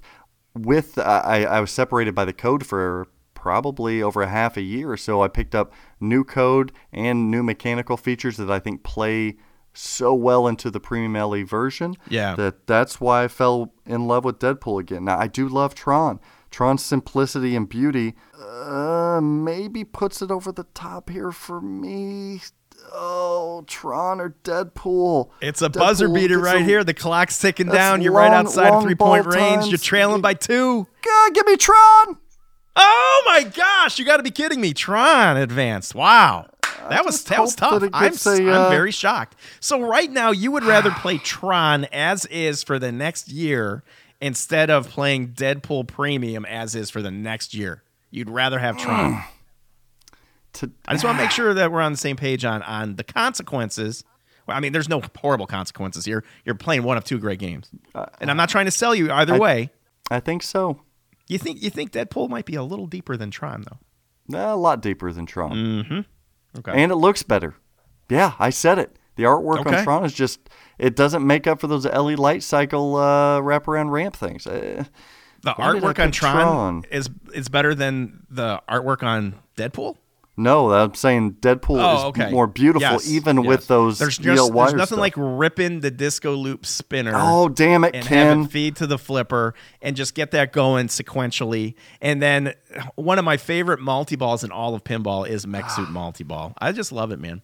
And I love hearing Jerry Thompson's voice throughout that game. I'm still chasing the final wizard mode on Tron. The Zen shot, Yeah, uh, or I think it's the Zen shot, or the Gym shot is just spectacular. I love Right. the EL wire ramps, the fluorescence you can put in those. This up, yeah, I'm gonna go Sure, Tron, but sure. that might have been Okay. a mistake. No, no, so there's no Our mistakes next- here, man. Yeah, there is. All right. There's Our not- next decision not. is one of the same. It is Ghostbusters or Hmm. Iron Maiden. so for me personally, I I'm I'm gonna probably surprise people, but I'm gonna go Ghostbusters here. Yes, it's true. This man has no dick. I'm going Ghostbusters as well. Are you really? That's so. You know what's funny is sometimes I think we we probably get there's we we are questioned on on our true feelings on some of these games, and uh but here we are. A lot of what we're picking is similar, and and a lot of the controversial picks Mm-hmm. we're both on the same page. No wonder we get along. Yeah, see? Yeah, I like it. You got you got to cue the uh, you got a friend of me music here. You got a That- there we are. me. you got a friend in me Randy Newman. with roadie. Such such an odd Yeah, I know. He's a- such an odd. Yes. Yes, but I like it. I Uh, you like can remember what your old pal said because you got a friend of me. Let's see what gets to the final four in here the Stern Showdown. Man, I love it. This is The fun. decision that we both have to make is one that will shape history from here on out. It is what I have said in the past as number 1A and 1B of Stern's greatest pinball machines ever made. I said that publicly, and then all these cool games came out. But it is this Lord of the Rings, mm. designed by George Gomez. Yes. Mm. Mm. Keith Johnson on code. Yes. Or do we go The Walking Dead? Arguably Lyman Sheets' masterpiece, Code, Yes. and John Yes. Borg's most beautiful, wonderful, Yes. fun, brutal layout. Yes. Lord of the Rings or The Walking Dead? This is Oh, this is one when I'm filling out the NCAA bracket, I skip it until the end. yeah, and it's hard because you can see either of these advancing. And it's really who's going to show up to play on that day. It's going to be it's going to be Hmm. close. I almost want to let you take lead here. And it's Okay, I'm not right. I'm not going to my my pick I, I know what my pick is. That's fair. That's fair. and I'm and I'm not going to be influenced by what you're going to pick. But since I kind of let in leading up to the final four, I think we'll transition here for a little bit, and then for maybe like the final, uh, or we'll we'll both say our winner at the same time. Okay, I like it. I like it. Sound good? Okay. Okay. For me, my thought processes on this is which one do I enjoy more? Yes. Which one do I want to see in my game collection? If it's a single pin, which one do I play all year long? Mm-hmm. I don't like the looks of any and would love to see both redone with a better art package. Fair enough. I would love to see Lord of the Rings get the the beauty of an LCD screen and those those film clips like The Hobbit did with Jersey Jack Pinball more than anything. right? I think some of the moments in Lord of the Rings, you can't pass them up. Layout wise, The Walking Dead is a brutal monster. Lord of the Rings is a long yes. ball time player. Uh huh. For me, theme, Lord of the Rings is gonna have the edge because it's just it, it's never forgettable. The Walking Dead is now cruising down the hill. Mm-hmm. So does theme really ring a bell on The Walking Dead in years to come as much as it does Lord of the Rings? Fly, you fools! Yeah. Theme's already played a, a, a vital role in a decision I made prior, so I can understand the the importance of theme. This is two of the greatest codes that Stern has ever produced. It's, this is Battle of the Coders right here. No offense to Borg or, or Gomi, but damn it, Ken, this is Keith Johnson's masterpiece and Lyman's masterpiece up against one another. This is ridiculous. Give me Coral, The Walking Dead. Give me The Walking Dead. you what you, you the like, code is just so addictive. So How do you, how do you uh I mean does it feel good to get that off your chest or do you feel uneasy about the decision? Oh, I feel like I just cheated on my wife. Like, this does not feel good at all. Oh man. You know and the thing with uh getting the It's the Valinor on Lord of the bomb, Rings it's baby. like one of those She's things got the that Walker bomb, nobody gets to Valinor, right? On Lord of the Rings. It's like that elusive but it's there. deep deep deep code. Eric I'm, I'm does. going I am going I'm going opposite. I'm going to Lord of the Rings Mm, on I this. can't argue. And uh, for me, I think theme is heavily influenced me because where Walking Dead is great, Lord of the Rings is just iconic. And I agreed with a lot of what you said in the comparisons. So there's no loser here. I, I kind of cheated there because coming off my bench was Cleveland, so I had a little help. And I could arguably say that I had Pin Sound that I just recently installed Mm-hmm. in Lord of the Rings that brings this game to super life. Yeah, you had Wooly on your awesome. bench there, Yeah. didn't you? Yeah, Yes, I did. So you had Cle- how funny is that? Like weighing in our decisions for Stern's best game are two aftermarket mods in the Cleveland Sound ROM and then the Pin Sound Wooly mix. I mean, that is hilarious. I like it though. Progressing into the final four is Walking Dead for myself and Lord of the Rings for Ken Cromwell. We're, so we're split there. Let's see who else will find their way into the prestigious final four, the Stern Showdown. We're going to go. The decision you have to make, Cromwell, is Jurassic Park, designed by Keith Elwin. Yes. Jerry Thompson on sound. Oh, baby. Yes. Nagel on code. Or are you going to go Stranger Things, your, you've publicly said it, your dream theme? That's your decision. My decision has to be between Elvira House of Horrors with the upset over Jurassic Park, mm-hmm. Elvira or Stranger Things. Man, so you got Elvira or Stranger Things? I've got Jurassic Park for Stranger Things. Yeah, objectively, Elvira House of Horrors is a better game. Objectively. But we're not talking about objectivity here. I'm not filling out my spreadsheet based on facts. Right? I'm filling out my bracket based on me heart. And me heart says Stranger Things is the one that single handedly you have played the most of since it came into your basement. You mm-hmm. son of a bitch. You better go with what your heart tells you in Stranger Things. Wow. So Stranger Things Final four. advances over Elvira's House of Horrors. That's a tough decision to make. That's It is. I, I think I might have even asked you that exact question maybe Mm-hmm. last week or the week prior. Stranger Things or Elvira's House of Horrors right now. I like where Elvira's code is going and Stranger look, look Things. at where Stranger Things is is trending for you amongst all of Stern's best titles of all time. Yeah, and Ken, you know I'm gonna get some shit for it. I'm gonna get some shit for that pick because people are gonna say Uh, you got no, I know. your sheer shield, your inventory. Ken Cromwell, you know how on everybody knows how honest you are. Tell them I stand behind that pin, don't I? Yes. And I will say this my reputation for whatever it is, if I thought for certain or even had a was curious that he might be shilling, I would have just as much fun poking at him about it mm-hmm. as everybody else likes to do. I promise you this. I have conversations with this guy off of the mics exponentially more than we do when we're on here. And never once have we had a private conversation in regards to opinions of a pinball machine that he hadn't exactly expressed in the way that he had done privately on on the podcast. So I love that I know game. for yeah, I I know for a fact how heavily in the Stranger Things that you are. And look, you got to Mm-hmm. tweak it. I'm here to tell you. You're probably gonna have to tweak your game. Hell, I'm still tweaking mine. I get it, but it's that good. It's just that good to me. Yep, yep. Uh, I enjoy Stranger Things a lot too, and theme is huge for me on Stranger Things. I've got to bring this up against Jurassic Park. Ooh, I questioned Titans when it comes to Yes. theme. Titans. back in the day, back in the old days, Special When Lit Pinball Podcast. I remember having this conversation with Bill Webb, and I said, "Is Jurassic Park the greatest Stern pinball machine of all time?" And we really went back and forth on it, and uh, there was no definitive answer.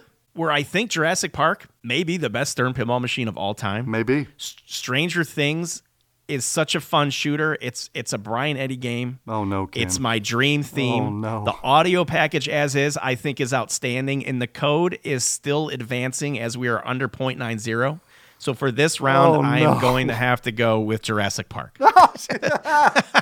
it's, I got to go Jurassic Park right now. Oh, okay. Yeah, I think And I tip a- my hand, my hat to both of these teams that were involved in these games. I would not be disappointed to have either one of these games in my collection for the next year.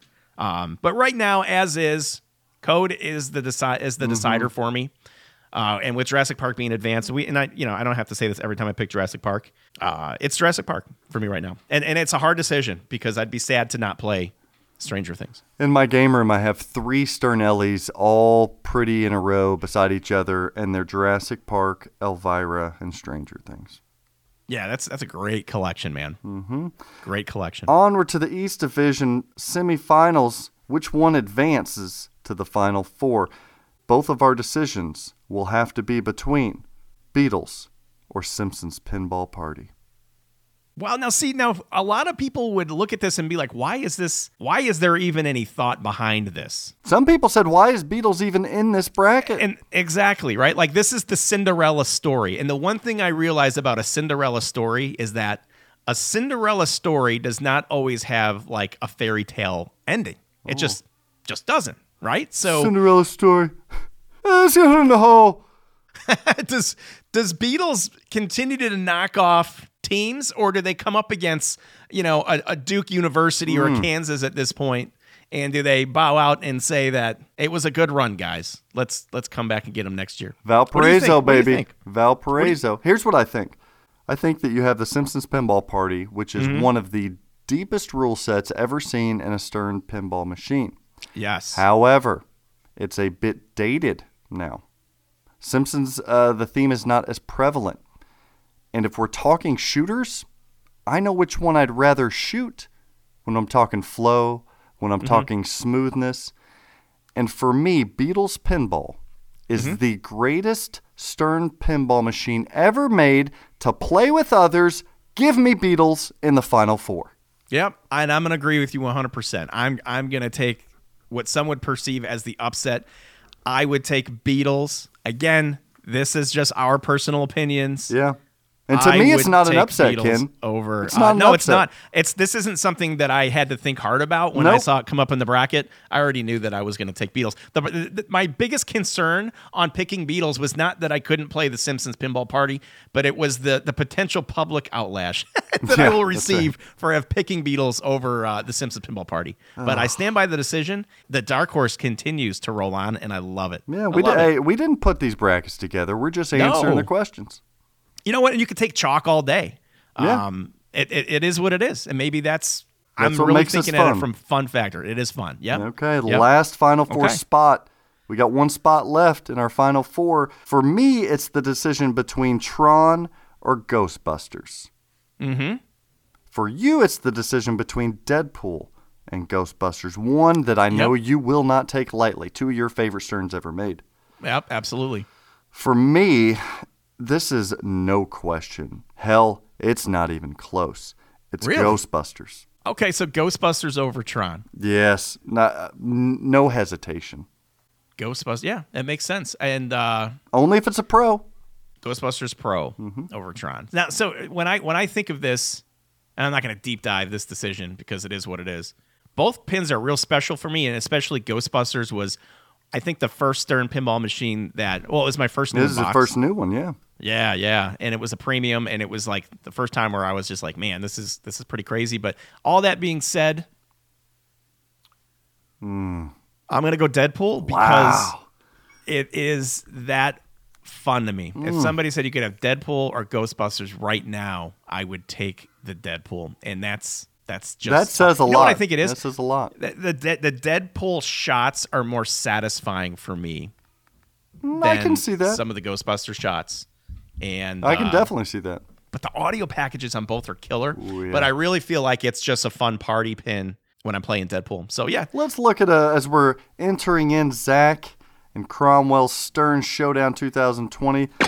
Let's take a closer look in the final four for Ken Cromwell. let's see how these final fours match up because I'm curious to see if we have the same. Yeah, interestingly enough, of the two entrants, only one pin Mm-hmm. has been decided by both. Up in the East round, it's the Beatles. Both Yes. are agreeable that the Beatles belongs in the top four. However, all three other categories are different. Ken is going Lord of the Rings. Zach's going The Walking Dead. Ken's going Jurassic Park. Zach is going Stranger Things. Wow, Ken is going Deadpool. Zach is going Ghostbusters. Wow, interesting. Hmm.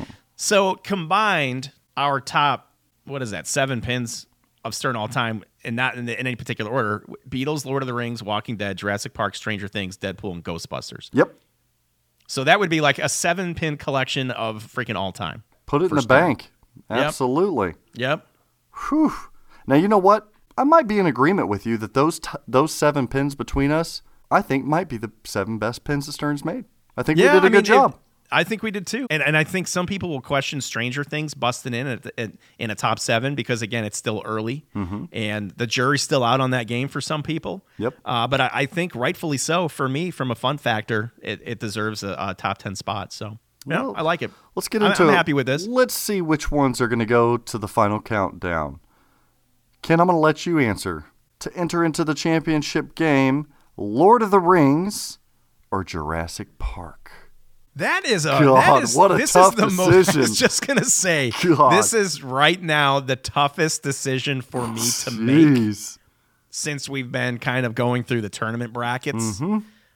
Both games we discussed why we like both on several different occasions. I'm not going to rehash that. If I if I could keep one of those games right now, Mm, one's a lot prettier. I know One's got an LCD screen. It's it's They both cool modern greatness versus like heart of pinball greatness. Yeah. for Stern. And The uh, classic versus the new king. I am. Mm.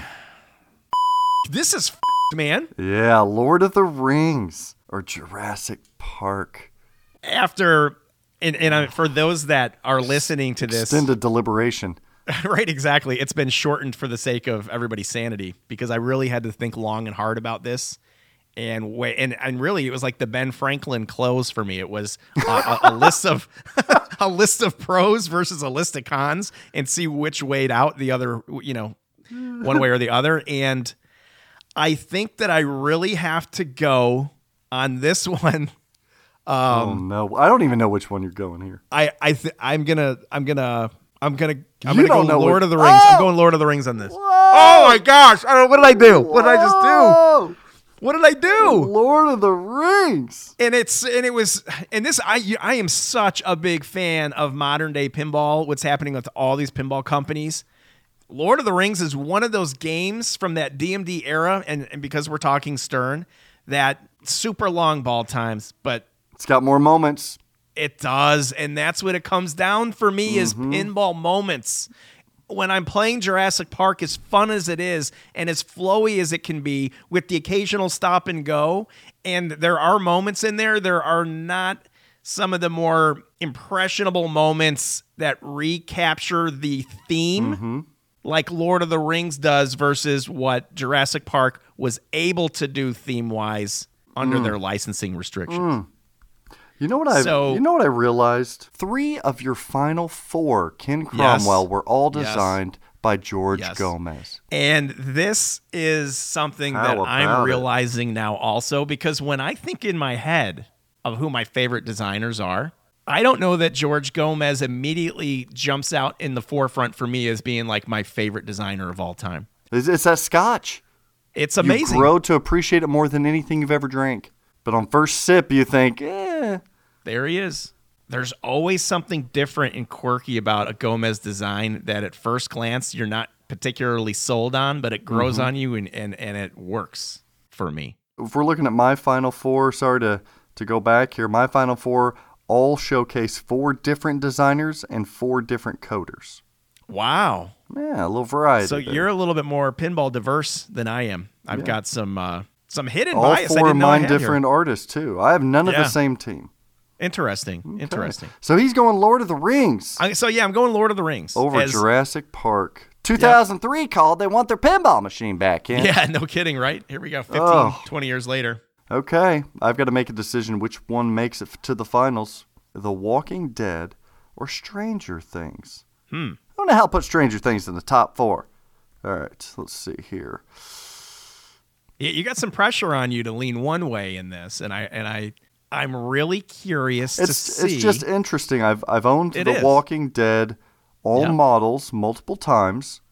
it's one of your favorite pins ever. One of my favorite pins ever. Stranger obviously. Things is still here though, whereas The Walking Dead's not. Now collectively, I've owned The Walking Dead pinball machine in general for more days than I've owned Stranger Things. One code is complete. It's a masterpiece. Give me The Walking Dead. Wow. So Walking Dead Mm-hmm. advances over Stranger Things. Love you, Borgie. Yeah, it makes sense, man. I'm proud of you that you thought that through. Yeah, yeah. Love you, Lyman. Nicely done. Yeah. Okay. Just fix that skill shot, Lyman. Fix the skill shot. And the Woodbury. And the Woodbury. It's not very fun. On to the next death match. Both of us chose the Beatles, but it goes up against two different opponents. For you, it goes up against Deadpool. For me, Ghostbusters. So what say you, Ken Cromwell? Hmm. Beatles or Deadpool? In this instance, I'm going to go with Deadpool over Beatles. Deadpool. Yeah, I just think it offers me a little bit more variety. It's a different kind of fun factor at that point, and where Beatles is outstanding and totally underrated. Uh, Deadpool for me. Hmm. That's I- your I love- love favorite that modern Stern pinball machine. And when I say modern, It- it listeners, might I know I'm talking Yep. post DMD. All right, so you've got two of George Gomez's games going up against one another. I've got the choice between Beatles and Ghostbusters to go into the finals. Man, if I'm playing with friends, I'm playing Beatles. Good point. Both of them look better than 90% of other pinball machines. The artwork by Franchi and the artwork by Zombie Yeti. Zombie Yeti, his his premier art package for Stern. Mm-hmm. Yeah, give me Ghostbusters. I think it's a better game. Wow. I love Ghostbusters. I really do. Man, it's so nostalgic. That that that theme isn't that a top three theme for everybody? I think it is. Yeah, theme wise, it, it it hits on every level for me. Ghostbusters. Now, here's riddle me this before we go into our final matchup. Which one is a more beloved theme, Ghostbusters or Harry Potter? Oh, I you know what? I would say probably Harry Potter is more popularly or universally accepted For now. pinball buyers? Yeah, good point. That's true. Because That the demographic. it, yeah. I mean, yeah, yeah, that's true. That's true. Ghostbusters is, uh, but you know what? I, I, I do know that as parents, you know, kids got into Harry Potter, kids, Mm-hmm. parents got into Harry Potter, and and you're just kind of associated with that. So that'd be an excellent poll. I mean, for those that are say 35 to 35 and up, right? Like, Mm-hmm. is Ghostbusters that dream theme, or is it Harry Potter? It would be interesting, listener, to take the Stern Showdown bracket and answer it based on different categories, such as just theme alone. Yeah, Which one be wins the best theme? Because I think the the final might be Jurassic Park versus Ghostbusters, and that's tough. Which Hmm. one's for animations, for sound, for code, for layout? Have fun with this. That's why Stern did it. It sounds like you've got like five or six weeks of episode content. Yeah. Dennis, So fun, Dennis, Dennis really loves this stuff. No, I know. Dennis is like, it. oh my gosh. He hates it. But All right, we come to our finals of the Stern Showdown 2020, and Ken Cromwell myself, we have different opponents. All right, Ken Cromwell, your choice has to be made. What is the greatest Stern of all time? Is it Deadpool or Lord of the Rings? I have to choose between Ghostbusters or The Walking Dead. I can pick first. I, I like this final, actually. These are four great games. Absolutely. All right, when I'm making my decision between Ghostbusters and The Walking Dead, which one do I like to look at? Ghostbusters. Which one do I like to shoot more? The Walking Dead. Which one's code pulls me in more? Uh, it's a tie, kind of. I love the moments in Ghostbusters. Loopin' Supers for the win there, Sully. Uh, which Loop one? and Super is one of the best modes of all time, especially when it Yeah. got tweaked so that you didn't run into a multi ball. Yep. Mm. But which one's going to take home the bacon? This one, here's where it comes down to for me. Okay? This one's tough because Ghostbusters screams theme, it screams moments, it screams artwork. Sound sound audio is incredible in Ghostbusters. Yeah, sound audio is incredible. Yep. So it screams those elements. For The Walking Dead, it screams code, it screams theme, and I'm going to say layout. I really like what Borg did with that layout. Just think of the arena shot. Very, very satisfying as well as through the pops, that shot. Ooh, the repeatable ramp shot. Mmm, that barn shot that everybody loves in the left orbit. But it lacks in artwork. And I don't like pins in my collection that give me the eh, feeling. Right. But it's a better game than Ghostbusters. By far. I'm just groaning. For me, the Stern Showdown winner in 2020 is The Walking Dead. Wow. That was very well thought out, very nicely Mm. articulated. You kind of laid it down for everybody to to see your full transparency in all these different categories, everything that had Mm. entered your head to make this decision. So why don't I own it? I don't own it. But you've owned it plenty of times. Yeah, Listen, I've this owned is it plenty. This is what I Same with in pinball, right? Yeah, just because you move a game along, it's not because you don't love it. Yep. But sometimes you got to send it away and let it get out in the world, and, and it comes back, and you appreciate it down the road. Sounds like a metaphor for, for friendship and podcast co-hosts. Well, I may be back sooner than you think. We'll see how that goes. Fired by Christmas. Fired by Christmas. All right, Ken Cromwell, The Yes. Lord of the Rings or Deadpool? For okay, so for me, it's like the man. It's uh Mine were both DMDs. That's weird. yeah. It doesn't surprise me that I have an I LCD love pin here. LCD pins. Artwork obviously is going to go to Deadpool. Mm-hmm. Fun factor of the shots, with both being Gomez designs, I think that they're both fairly even. There's some clunkiness in Deadpool that I'm not a fan of, but it's Well, there's clunkiness in. Lord of the Rings. And I was to say there's clunkiness in Lord of the Rings, But they that I'm not both have they both have near perfect shots as well in pinball. Yeah, that clunkiness has become more of like character Mm-hmm. for me than anything else. the Legolas shot okay. on Lord of the Rings is one of my favorite ramps of ever, Yeah, ever, yeah. ever. Yep. The ring shot, oh baby. Got the and the katana Deadpool, shots. that Dazzler shot, katana Yeah. shot when it's dialed in, perfect. Yep. That snicknet Oh, the snake. multiplier, whatever it is. Yep, yep, yep. So there's a lot going on. And all that being said, it is I think that I think Lord of the Rings is where I'm going to head on this over Whoa. over Deadpool. And I'm surprised that Lord of the Rings, when we kind of go through this whole tournament, is the one that it comes down to. Because if you would have asked me now, and I think this is the biggest variable right now, guys, I wouldn't have is- guessed that for you. No, if you would have asked me six months ago, I would have been like, Lord of the Rings, eh, it's all right. But because it's here right now and I've been able to put more time on it, And appreciate it. you appreciate it more. And for me, it's like something that is in your collection and it's recent and fresh. It has a tendency to leave like a more uh, lasting impression, or at least from a short term standpoint. So I don't have any problem saying Lord of the Rings. It surprises me that it's Lord of the Rings, um, but it's absolutely deserved. I think of- a lot of these this. top games that we have really truly cannot be appreciated until extended play. I mean, Ghostbusters being one of them, Deadpool uh, being one, Beatles. Beatles, you cannot appreciate that. Lord of the Rings can't really appreciate until you destroy the ring, get it at home, uh, or Yeah. play the heck out of it. Stranger Things cannot.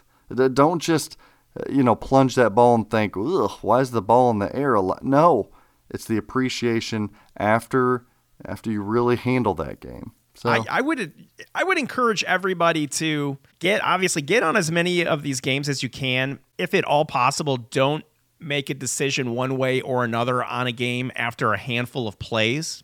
But I would also say this, and I think we've spoken about this off the uh, air, so to speak. Don't allow yourself to be pressured to not like something or to like something because you want to follow what you think is a popular trend perfection, yes. get out there, get your own experience on these games, formulate your own opinion. Extended experience. Don't do it because you think it impresses somebody else or because you think that you're going to be out of a club of people that have like minded thinking. Think for yourself. It's pinball, have fun. It's not life and death decisions. No. Do it for yourself before you do it for anybody else. Ken, you've had a little extended experience with me, haven't you? It's, I don't know what that means, Zach, but I'll, I'll take you for, at your word. Absolutely. Absolutely. So, Zach, all great things must come to an end, and so shall episode eight of the Pinball Show only. Only on the Pinball Network. If you want to reach out to the mm. show, you can contact the show at thepinballnetwork at gmail.com. We do have a Facebook page set up, and that is The Pinball Network. You can also find us on the web at thepinballnetwork.net. And Zach, where can they reach out to you to find you personally? Because we've got a lot of things coming up. Now, you've had a lot of correspondence lately with some exciting things and additions for TPN. I have. I was going to ask people where they could find you, Ken. no I- you know what? You won't be able to find me at the Pinball Network, but I'm still there on Facebook, and I should have a, a new email address here uh, shortly. Hey, if you guys want to reach out to, if you guys want to get something to Cromwell, just still send it to the Gmail, uh, the pinball network at gmail.com. You can reach him. We'll forward it his way. He can't get away from me that easy. I, I hope that you'll have me back to uh, check in from now, every now and then. Uh, believe me, I've already started thinking of ideas. Okay. Awesome. Uh, also, check out the the last Ken Cromwell led hosted, flipping out pinball streaming network Oh, that's right. on Monday Night Pinball tonight, tonight, tonight. Ken probably won't even be playing any games. He's going to be doing a little Q and A, coming to chat, bid him farewell, call in, say hello, and uh, kind of send me send me an email as to what you guys would like to see with that flipping out pinball network. Hopefully, I can get streaming up and running. Maybe maybe Beatty and Bill do some streaming for us. Uh, that'd be fun. Maybe we can coerce Cromwell to come back in with BD every once in a while to show off a beautiful JJP machine. Who knows? Who Sounds knows? fun. Sounds fun. Actually, you also catch me straight down the middle of Pinball Show. Email us at sdtandpinball at gmail.com. That's a YouTube video series of all things pinball. I recently uploaded uh, some mods and installs of mods. Those are a lot of fun. And Chuck Wirt is doing, everybody knows Chuck Wirt as the Game of Thrones expert. Now he's diving back into the newest code that we seen a couple months ago, and he's doing so on a premium LE. So he's he's got like a saga there with like hours upon hours of tutorials for that deep, deep game.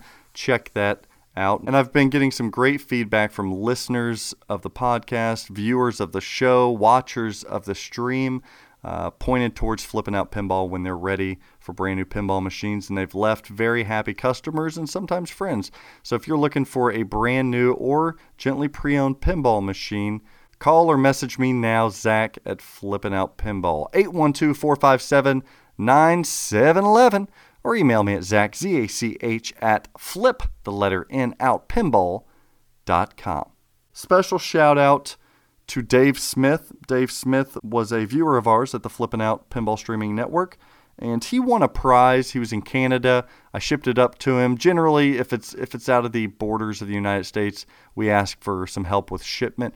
Um, but didn't think twice. Nicole and I sent it out there, and he was so appreciative of that that he made a donation to Project Pinball in Nicole and I's name. So Oh, that's very nice. yeah, in times like these, that really warmed Nicole and I's hearts. So, Dave, stellar, stellar, man. Thank you so much for doing that. You didn't have to do that, uh, but you did, and it helps out children and their families and in our name. So, that it doesn't get better than that, does it, Ken? Strong, strong community effort, man. We've got a lot of, uh, we've got a, a very tight knit family and the uh, flipping out streaming network over there. So doesn't surprise me one bit, but nicely done. Again, bittersweet not being able to uh, continue doing what we've been doing, creating content uh, in this capacity on the Pinball Network and in other places. But I appreciate the opportunities uh, that have presented themselves. I, I appreciate being able to work with you not only here on the Pinball Show on the Pinball Network, but for you know flipping out streaming.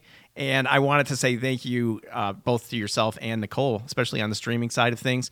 Uh, thanks, Dennis Kriesel, for being part of the network, a big part of the network. I, I regretfully not going to be able to have those tri-coasting shows that I've been looking forward to every every other week at least. Um, so thank you guys. Most importantly, you know the community. Again, thanks for the support uh, along the years. And I'm not going anywhere. I'm still going to be around, just in a different capacity. So if there's anything that I can ever help you out with, if you just want to talk some pinball, go ahead and reach out to me because I'm always happy to do that. But Zach, thank you so very much, man. This was a fun final episode. I couldn't have uh, couldn't have asked for a better kind of sending out, so to speak. So Mm-hmm. I thank agree, you, buddy. man. I agree. Appreciate Loved it, having you every second. Selfishly, I still get to talk to you all the time. The listeners don't get to hear from you as much, but you'll still be around. I'll be around for sure. Dr. Phil, how are you, buddy? How are you? You son of a bitch, you're gonna say all your farewells, all your, all your goodbyes, you're not gonna say goodbye to me. I I had forgotten. I was saving the best for last, Dr. Phil. The uh, I appreciate all your support, especially over the last couple years. So. Jersey Jack pinball. That's right. That's right. Did, did, you just fall off a turnip truck? What, what- what's wrong with you, No. Ken? Come on, Dr. Phil. Yeah, you gotta at least you gotta you gotta see the big picture here. Gotta see the big picture. Uh, I see a big pinball machine. It's, it's in my game room. It's called the Hobbit. You ever That's heard right. of that? Wide body. Yep. Absolutely. I just wanted to, I just wanted to, I just wanted to say, kid, uh, best of luck to you. Not gonna need it. And, and last thing is, screw you, Kid Cromwell. There it is. Leaving the is. We end it. network. How what it kind started. Of bullshit is this? with Dr. Phil. Thank you, Dr. Phil, for joining the program. Oh man, Dr. Phil, ladies and gentlemen, before we leave, Dennis Kriesel, it's you, it's I, mano e mano, it's it. We're the last survivors on the island, and to you I sing. Then I look at you, and the world's alright with me. Just wanna look at you, and I know it's gonna be That's it, guys. Go get him. For Zach Meny, I'm Ken Cromwell. Love day, love day, love day, my Laura, love the day, love day. And don't forget to take some time out of your day and play some pinball. Sincerely, so long, everybody. And cut. Cut. That was good. It's a wrap. Top Whoa, whoa, whoa, whoa. You, all the you- way you- up to you didn't. Hello, hello, hello. Well, yeah. You didn't Hello? say eh, pinball market trends. You didn't. You didn't intro it. Oh, thank you, thank you. See, I'm off today. it's it's you're off today. I'm I'm sorry.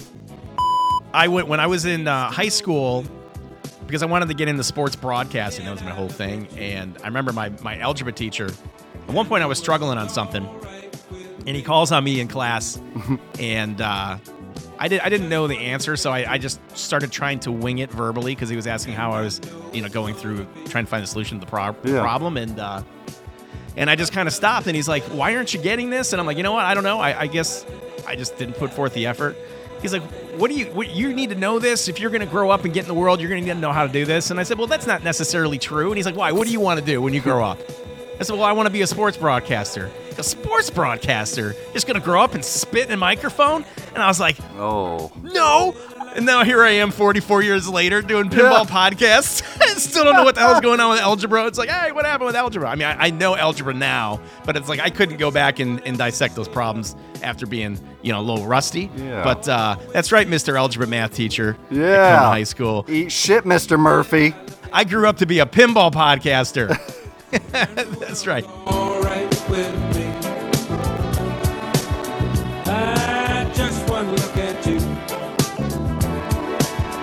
I know